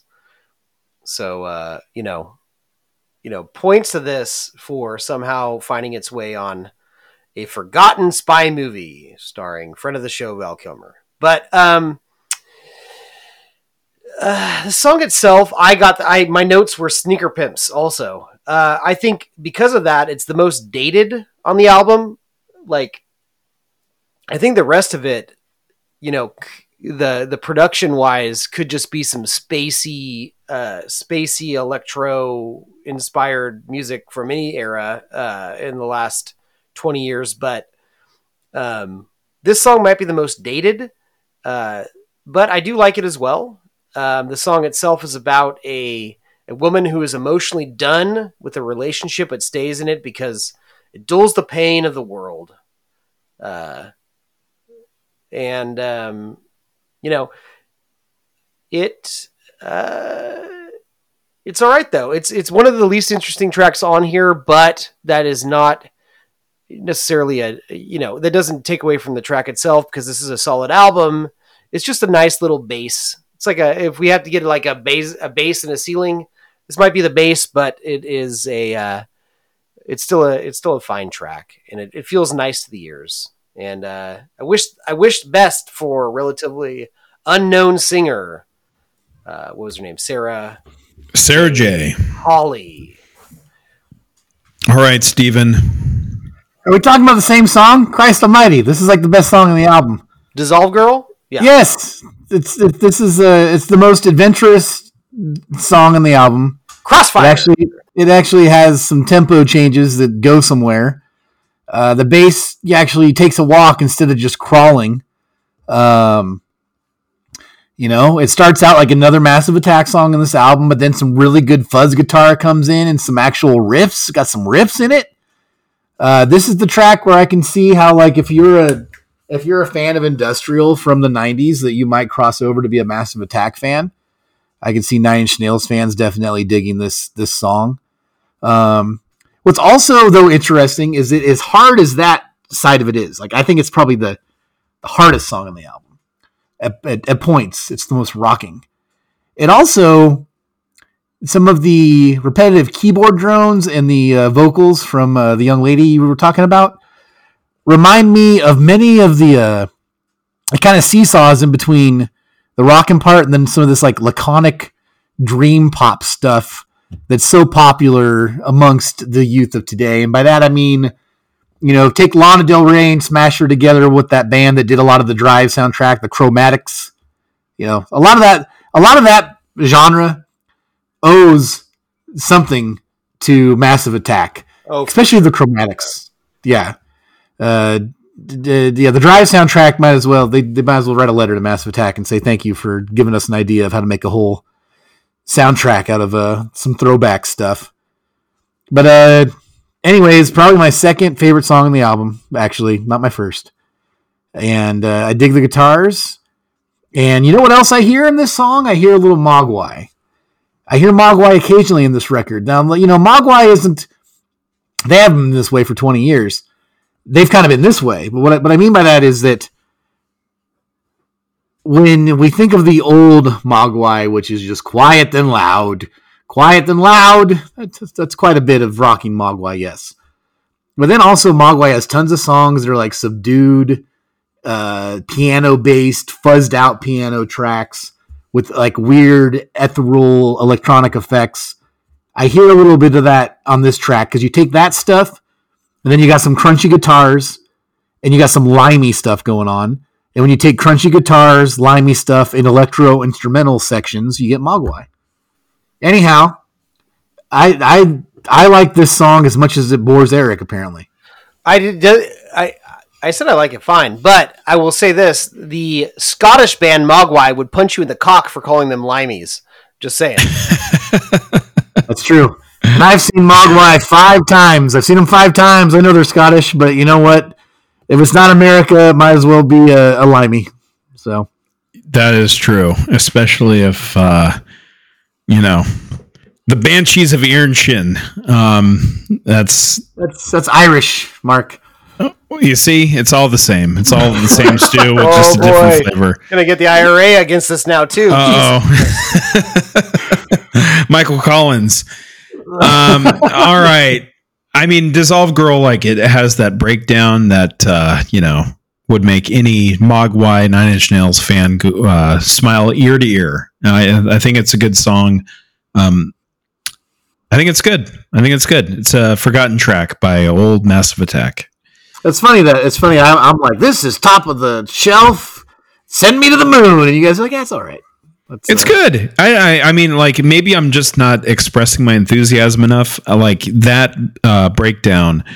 Um, it's good. It's really good. It's a really good song. It's it is a deep cut that deserves more credit. How about that, Steven? Did I sell it enough? I love it. All right. All right. Let's go knock on the door to the man next door.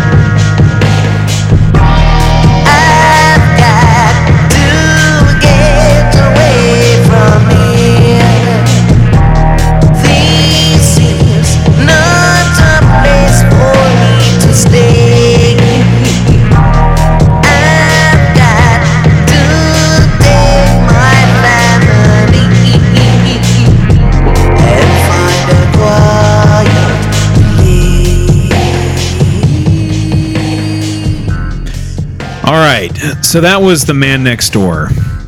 And I hate to tell you this, folks, but this is my least favorite track on the record. Um, it's a product mostly of Daddy G's desire to do a reggae cover, apparently, and that reggae cover is sung by Horace Andy, who did the title track.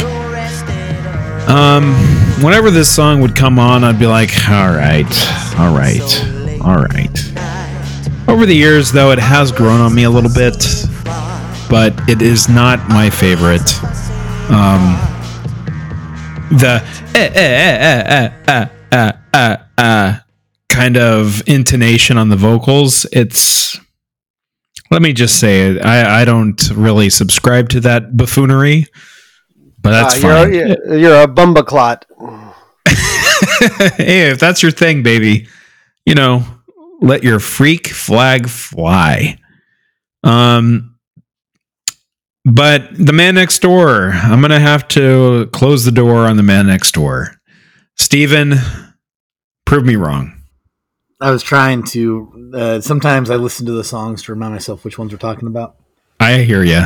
Yeah. And uh, you know, this one, yeah, not my favorite track. Um, Horace Andy sometimes when he sings, and I know that on the first track, I, I, I know. I get that Horace Andy's on a few of these songs. I actually never like I I I never placed that the guy on this song is not the person who I thought was a woman on the opening track. Um, if that makes sense. But I thought they were two different people. And Horace Andy in this song remind when I listen to it, you know, he remind he reminds me of you guys know the uh, the oh well, let's see, he was a author, he was a um did a few things. You ever seen ever see or listen to you see he speaks a lot. Uh, James Baldwin speak at all? You're watching videos of him? I have not, but I've heard the name. Eric, Familiar, but I can't quote you anything. All right. Well, James Baldwin was uh, very much uh, part of the uh, um, civil rights movement, and uh, he definitely had a very like specific way of speaking. Um, and when I listen to this guy sing, it kind of reminds me of James Baldwin speaking. I don't know. It's a compliment. I James James Baldwin had like this air of like intellectual like grace to him and I kind of get that vibe in this track. I don't know. That's it's weird. It's just uh, the the way this guy sings reminds me of James Baldwin speaking. Um, that's all I've really got to say about this track. Fair enough. Eric, what do you hear knocking at your door? My notes are way more forgiving of this song than the last song, but my heart of hearts enjoys the experience of the last song more than this one. But uh, I will agree, Horace Andy is hit and miss. Um, for me, I think he's well respected, and obviously people like him for what he does. Uh, when Massive Attack uses him, sometimes it's for the greater good, um, sometimes not. This one is somewhere in between he's got this bu- this uh this kind of like rubber bandy delivery where it's dun dun dun dun dun dun, dun like up and down. Um, I, I Les Claypool will probably love his delivery on this song. Um, but uh, the background music is not the most interesting on the album, but it is a cover and it is reggae-ish, dubby. Like it fits into the the mythos of Massive Attack because of that. And I and and I and I really appreciate it for that. And actually the story the song tells is is is just funny. It's you've got this neighbor who's loud, who's like raging, who's listening to music really loud, punching holes in the wall. It's just like a funny like like this is a song. Like you're just singing a song about your neighbor who's disrupting you. Like it's just such a silly little story that I almost appreciate it. A little moment of levity on this record. Um, and it fits into the backstory of Massive Attack. I'm okay with it. It works. Not high marks, but good enough for me. So we got track eight, Black Milk. Let's uh, take a little sip of that black milk, which is the opposite of a white Russian.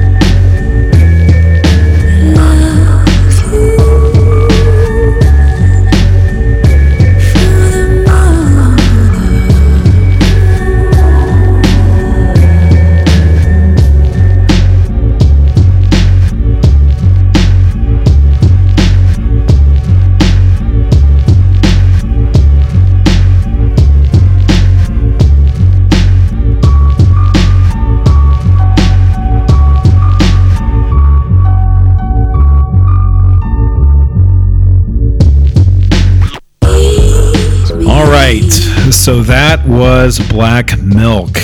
It's the second Elizabeth Fraser song after Teardrop. Uh, this song also faced some sample nonsense. Things were not cleared. Old Manfred Mann, old blinded by the light. If you tuned in to our last series of episodes, we discussed the boss. The boss also had the song Blinded by the Light, which Old Manfred Mann, if you've ever watched the movie Blow with old Captain Scarves, Johnny Depp, you have heard that song. Manfred Mann did not like the fact that the song Tribute didn't get a sample clearance. And so this song eventually found its form in the in the way of the song Black Melt, which you could hear off of the collected Massive Attack. But Massive Attack was taken to the old judge and they had to pay 100,000 pounds. I don't know what that converts to US dollars. You do the math, and it all fluctuates. I like the idea of them arguing their case in front of a powdered wig. Uh, Definitely. Like old Toad Hall. Like I always picture any court like a horse comes and says, you know, like I had the deed and all of that, uh, you know. If you really want to know what the fuck I'm talking about, just watch uh, Mr. Toad uh, from Mr. Toad's Wild Ride. well, I don't know. Toad These said, days it would be about. Toad said he cleared the sample. It'd be about one hundred and twenty thousand dollars into uh, today's U.S. dollar. That's that's all I know. And for uh, three guys from Bristol, um, that's like suing the three guys from us. So uh, that's a chunk of change, folks. But anyways, Black Melt, I like it. Yeah, I, I like what's going on here. It is uh, it's a tad long, but it has atmosphere for days instead of the beauty that you see in Teardrop. It's very inky on this particular song. It's very inky. Um, I like it. There's a little bit of a jam going on here. Um, and if uh, Casey Chaos was the fourth chair tonight, he would say this song is heavy. It's got a lot of atmosphere. Eric, you've taken a big old swig of that black milk. Oh yeah, uh, yeah. You know, I, all I gotta say about it is this song is heavy and it's got a lot of atmosphere. Um, but uh, uh, Elizabeth Fraser comes up again. Uh, secret sauce, secret sauce. Uh, song's a little syrupy, but it's spacey in the right way. Um, lyrics are like basically like it's kind of when you feel like you're forced into marriage due to religion. Uh, marriage equals death when you're not like you know when it's not done in love. Uh, that's kind of what it's about.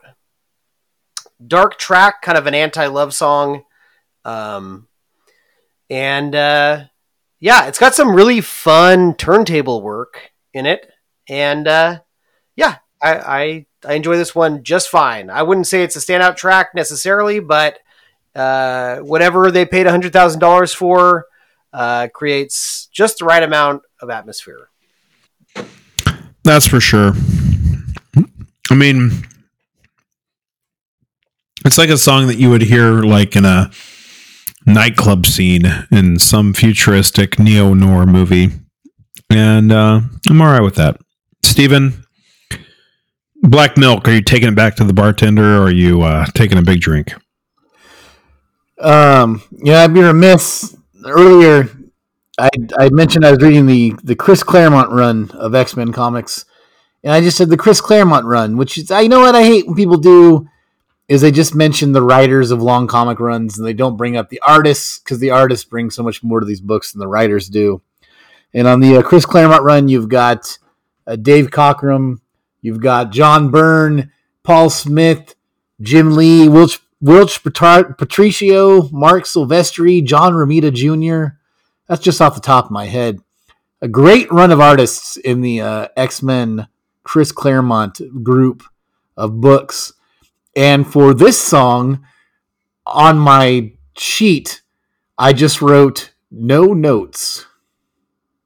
I don't have any notes for this track. Is that what the aliens used to get into you in the X Files? Did they pour black milk into your sockets? No notes, not by design. Uh, like I said, I wrote my notes down in my phone app. The uh, I got nothing on this one. So Fair enough. I mean, uh, if uh, I don't know if that's a detractor or a promoter, but uh, neutral. It's neutral. it's neutral. It's neutral chaos. That's a right. neutral. It's a new. It's a neutral black milk hotel. All right. So let's move on into the mezzanine.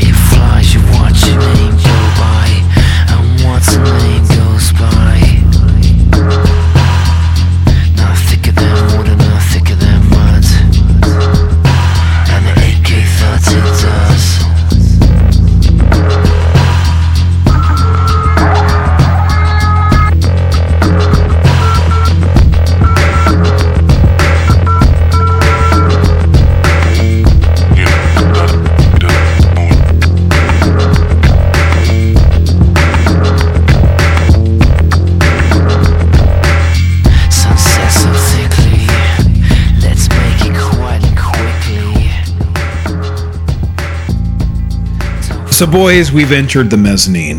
It's the title track from the album uh, that we're talking about this very evening. And for listeners, you know, you're listening to it in real time. Apparently, now, apparently, through my research, they felt the same way about this track that George Lucas felt about this song as he did The New Hope. They were just never quite satisfied with the mix, with the end result, but it had to be moved out the door. Hopefully, in the special edition version of this record, that we won't see Jawas where they shouldn't be, and uh, an awkward Han Solo stepping over Jabba the Hutt's tail. But I do enjoy this song. I don't know why they were so frustrated with it. it seems to work fine. Work fine. You've got like some burblin bass that uh, uh, definitely kind of keeps the momentum going. Um, 3D and Daddy G go back and forth just like they did off of Inertia Creeps. It's a good Sun. one. Rising Sun. It's fine. It's fine. Mezzanine's fine. This song is fine. It's fine. However, however, point of order. When I get to this part of the record, I'm like, are we almost done yet? This record seems to be going on quite a bit, and it's very front loaded. Um, I like this rec. I, I I like this song, but it's not a song that you're like instantly remember. It's like, oh yeah, this song. It's fine. It's good. While you're cleaning the house, does the job. Eric, does this do the job for you? it does do the job for me. Um, I do have like something that says like maybe not the most memorable song, but the beat, the sampling, the high pitched saw synth, like it it really does. Like there are moments that really work in this song. Um, not only does his vocal delivery kind of sound like Bill Leeb from Frontline Assembly, Frontline Assembly sampled this song in their in their track "Unknown Dreams."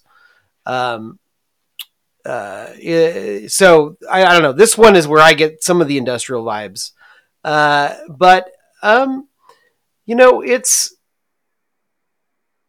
it's kind of like this. the The lyrics are interesting. It's it's it's almost like uh, uh, when you're kind of um, you know when your life is like in this club world, uh, and then when real life happens, you're kind of losing your grip on reality uh, because a lot of what your attention is is, is is on is your nightlife, which is like a shifted reality.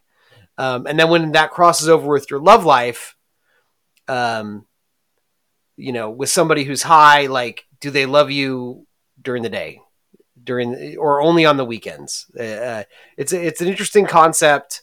I, I I like analyzing what the song's about, and the song itself just it just fits the mood of the album very well. I'm I'm good with mezzanine. I'm good with it. Steven? It's interesting on this album that uh, we seem to have strong opinions in very in, in diverging directions on some of these songs, more so than often. It seems like uh, this is another one that might be like I like this song a lot. Um, I like this is another noisier one. I guess I like the noisier songs on this album, and I like the persistent bass line on this one. There's like a persistent like doo doo doo doo doo doo like uh, the synthetic Ar- bass line. arpeggio, arpe- Yeah, arpeggio yeah. bass.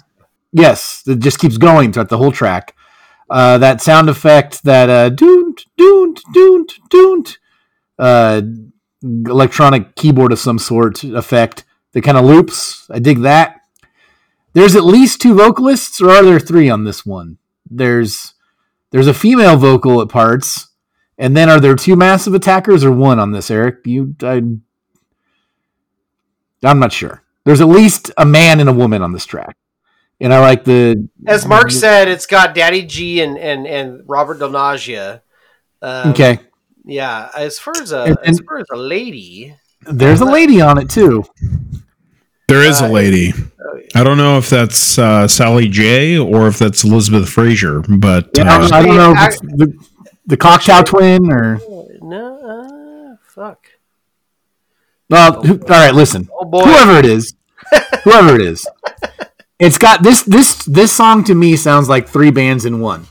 Um, uh, and this record, I mean, this record kind of is three different records in one in a way. You've got the old style Massive Attack songs. You've got the uh, the Cocteau Twin type songs, be it be it the Cocteau Twin or someone else. I don't even know if I pronounced that band's name correctly. And then you've got the um, Horace Andy songs. And this, I don't think Horace Andy's on this track, but uh, this this track blends all three of them. I think it's it's kind of like a uh, it- it's got like a few movements to it. I, I, I like it. I like this track. It's a good one to me.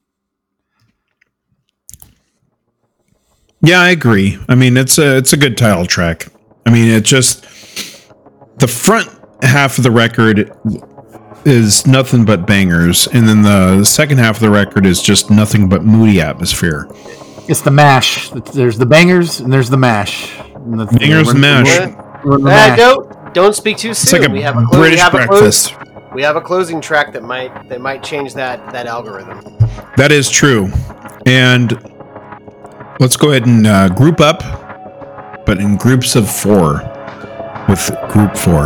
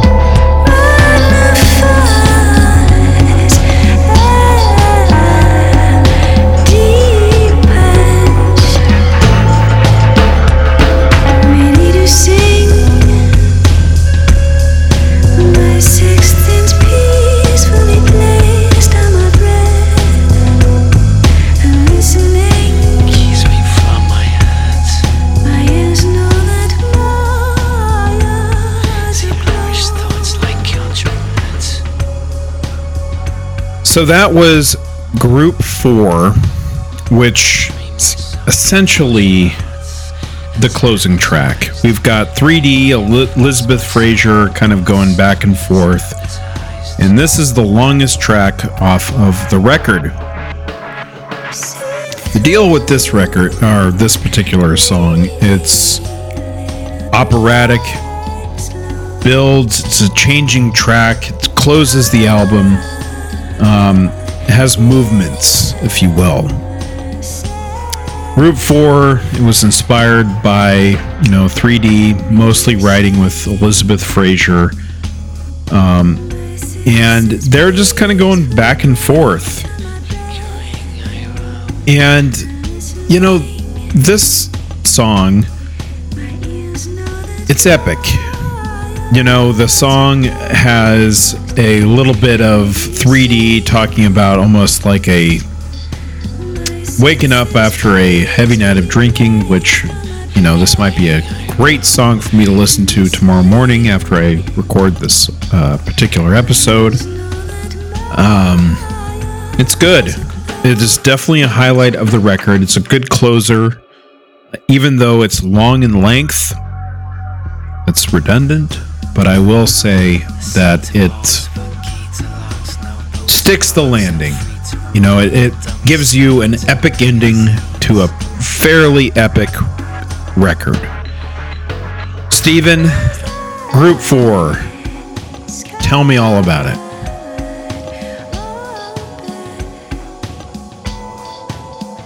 Well, he's gone. He's offline. Cliff Clavin had to deliver some mail. Uh, so, Eric, tell me all about Group 4. Yeah, this is a definitely a highlight for me. Um, I think casual listeners might, you know, maybe not even get this far in the album, um, but it does a- end with a banger, and it's it's interesting. Uh,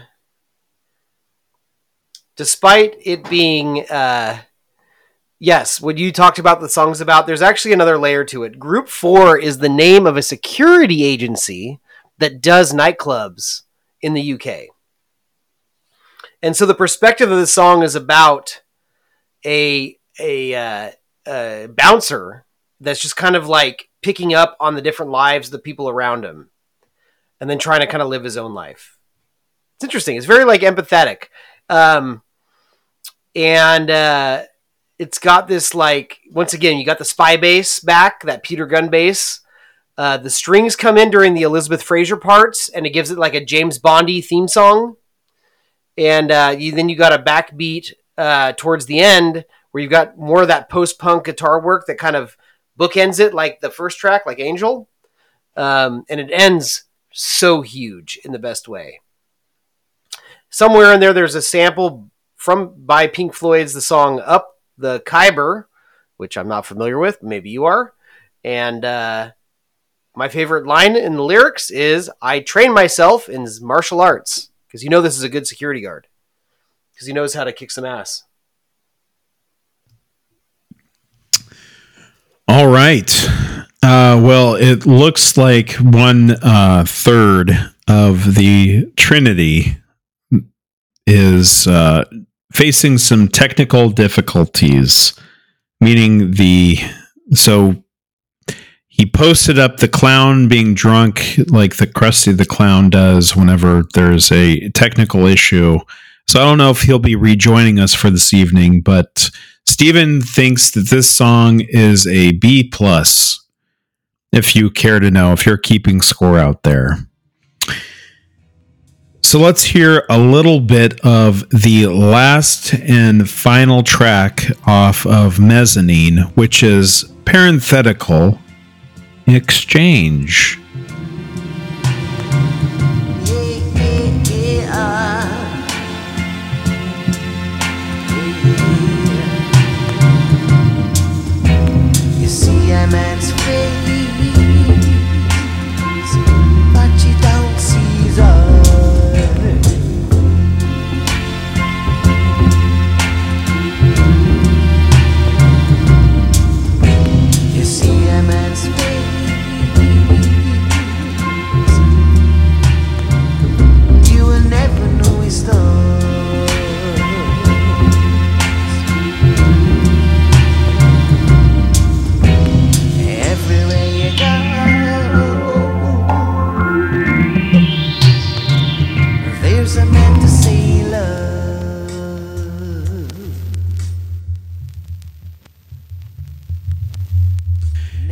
All right, so exchange parenthetical.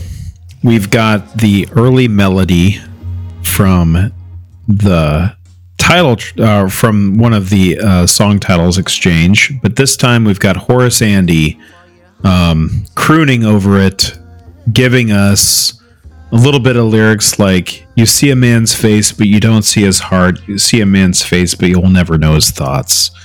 Very good, Horace Andy. Thanks for closing it out and bringing us back to a song that two out of three of us thought was just okay. And that is Mezzanine. So, so before. Mark, let me. Sorry, I'm sorry. Let me ask you this, just because it's gonna bug me because I'm a uh, like OCD about this. I thought the original album ended with Group Four, and then they they tagged the bonus track, the vocal version of Exchange, on the streaming versions. Yay or nay? You know? You know? I'm pretty sure that it was on even the CD version. Oh. Oh. So All I right. understand if you don't want to, uh, you know, include it in the the notes. I mean, it's again more of a coda than the actual final track. It's fine, Eric. Don't worry about it. in there my head, no in my head, gr- Group Four is a great ending. Group Group Four ends with satisfaction. Yeah, I mean, honestly, Group Four could have been like the the closing button on that top coat, but they decided to give us a little bit of a throwback, a little callback to what was also on the album to just let us know that hey, this is the end. But it's fine. There's no reason to pontificate about the exchange. We can go on to our li- rankings. Yeah, Horace Andy has had his say on this album. Thank you very much. Yeah. All right, So rankings. rankings. I'm going to give this record. So, in terms of the album cover, we've got a, uh, I don't know, looks like a goddamn dung beetle. If you've watched A Bug's Life, you'll know what a dung beetle is. Um, I'm going to give this 4.4 dung beetles because it's a long record. It is one of their best. I do love Massive Attack but they can be a little drony. They can like go a little bit long. I have to be in a mood for this band. I have to be in a mood. And when I picked this record, I was in that mood. I was like, yeah, let's talk some Massive Attack, Mezzanine, fucking classic trip hop record. And like I said, it was a coin flip between maybe this one and Portishead's self-titled one, uh, or even the one that had you know, Sour Times. Those were two important, three important records, really. Um, as I was getting into more alternative music and wanted to really stretch my wings about what music meant for me emotionally. And this was certainly one of them.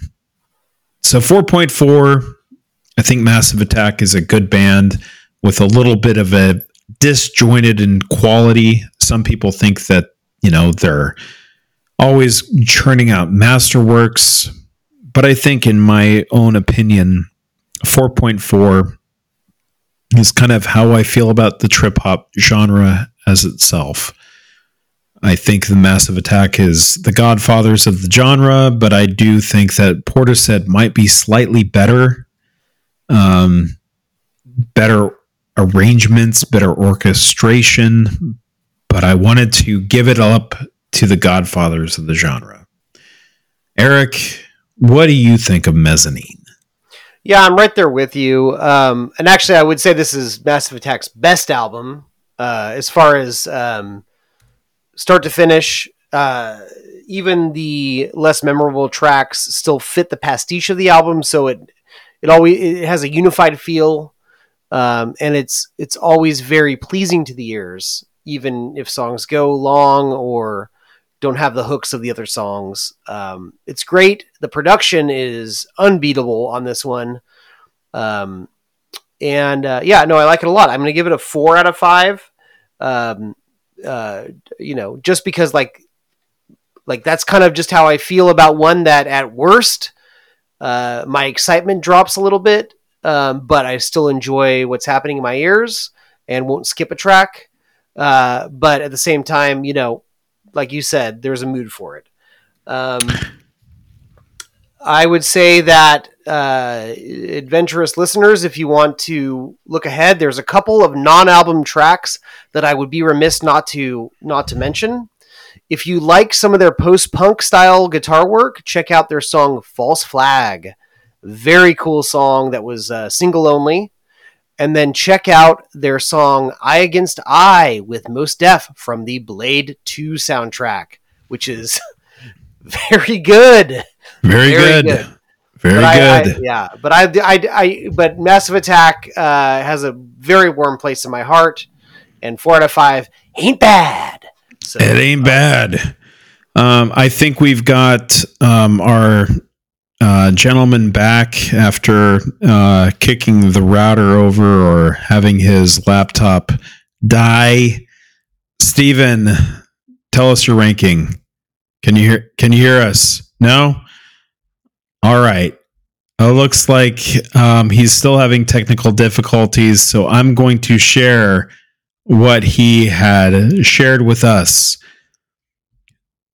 Steven is going to give this a 3.6. Um, it is not his probably preferred genre. He likes more riffage, more than atmosphere.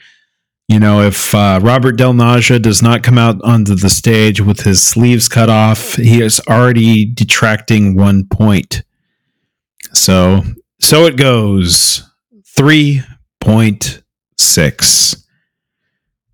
So that, folks, wraps up our discussion on Massive Attack. Hopefully, it wasn't a massive attack. Um, but we all want to know what's next. So we only have nine records on the board currently. So, Eric, roll them magic diamond dice. How many do you have left? Nine is your highest number. Beautiful. Mark, we have got a little over halfway. We've got a five.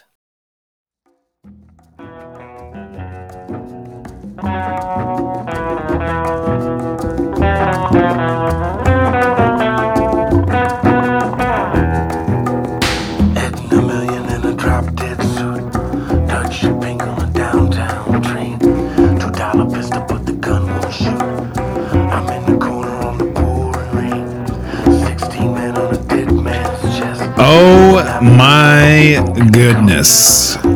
So, number five, it was a record released September 30th, 1985, by a, an artist that we all love.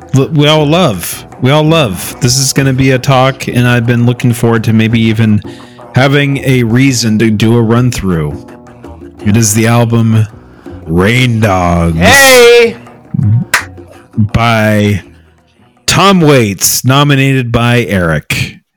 So it is Tom time, folks. We're going to be talking about Tom Waits. I think we've. Uh, it is time. Teased him, we've teased him to- enough. We've teased them enough. It's time. It's time to get into that gutter. It is Get into that gutter. time for some Cookie Monster junkyard music. All right. So we will find a connection of how to connect Massive Attack to Tom Waits on our next episode. But as always, thank you for listening. Find us on all of the socials. Danny the Rain Dog. Absolutely. Danny the Rain Dog. Drop a coin into our guitar case at Ko-Fi. And we'll drop the link in our show notes. As always, this has been Mark, Steve, and Eric. We love you all. And get your umbrellas out for Rain Dogs on our next episode where we talk Tom. Tom Waits. We hope that we brought you closer to Bristol.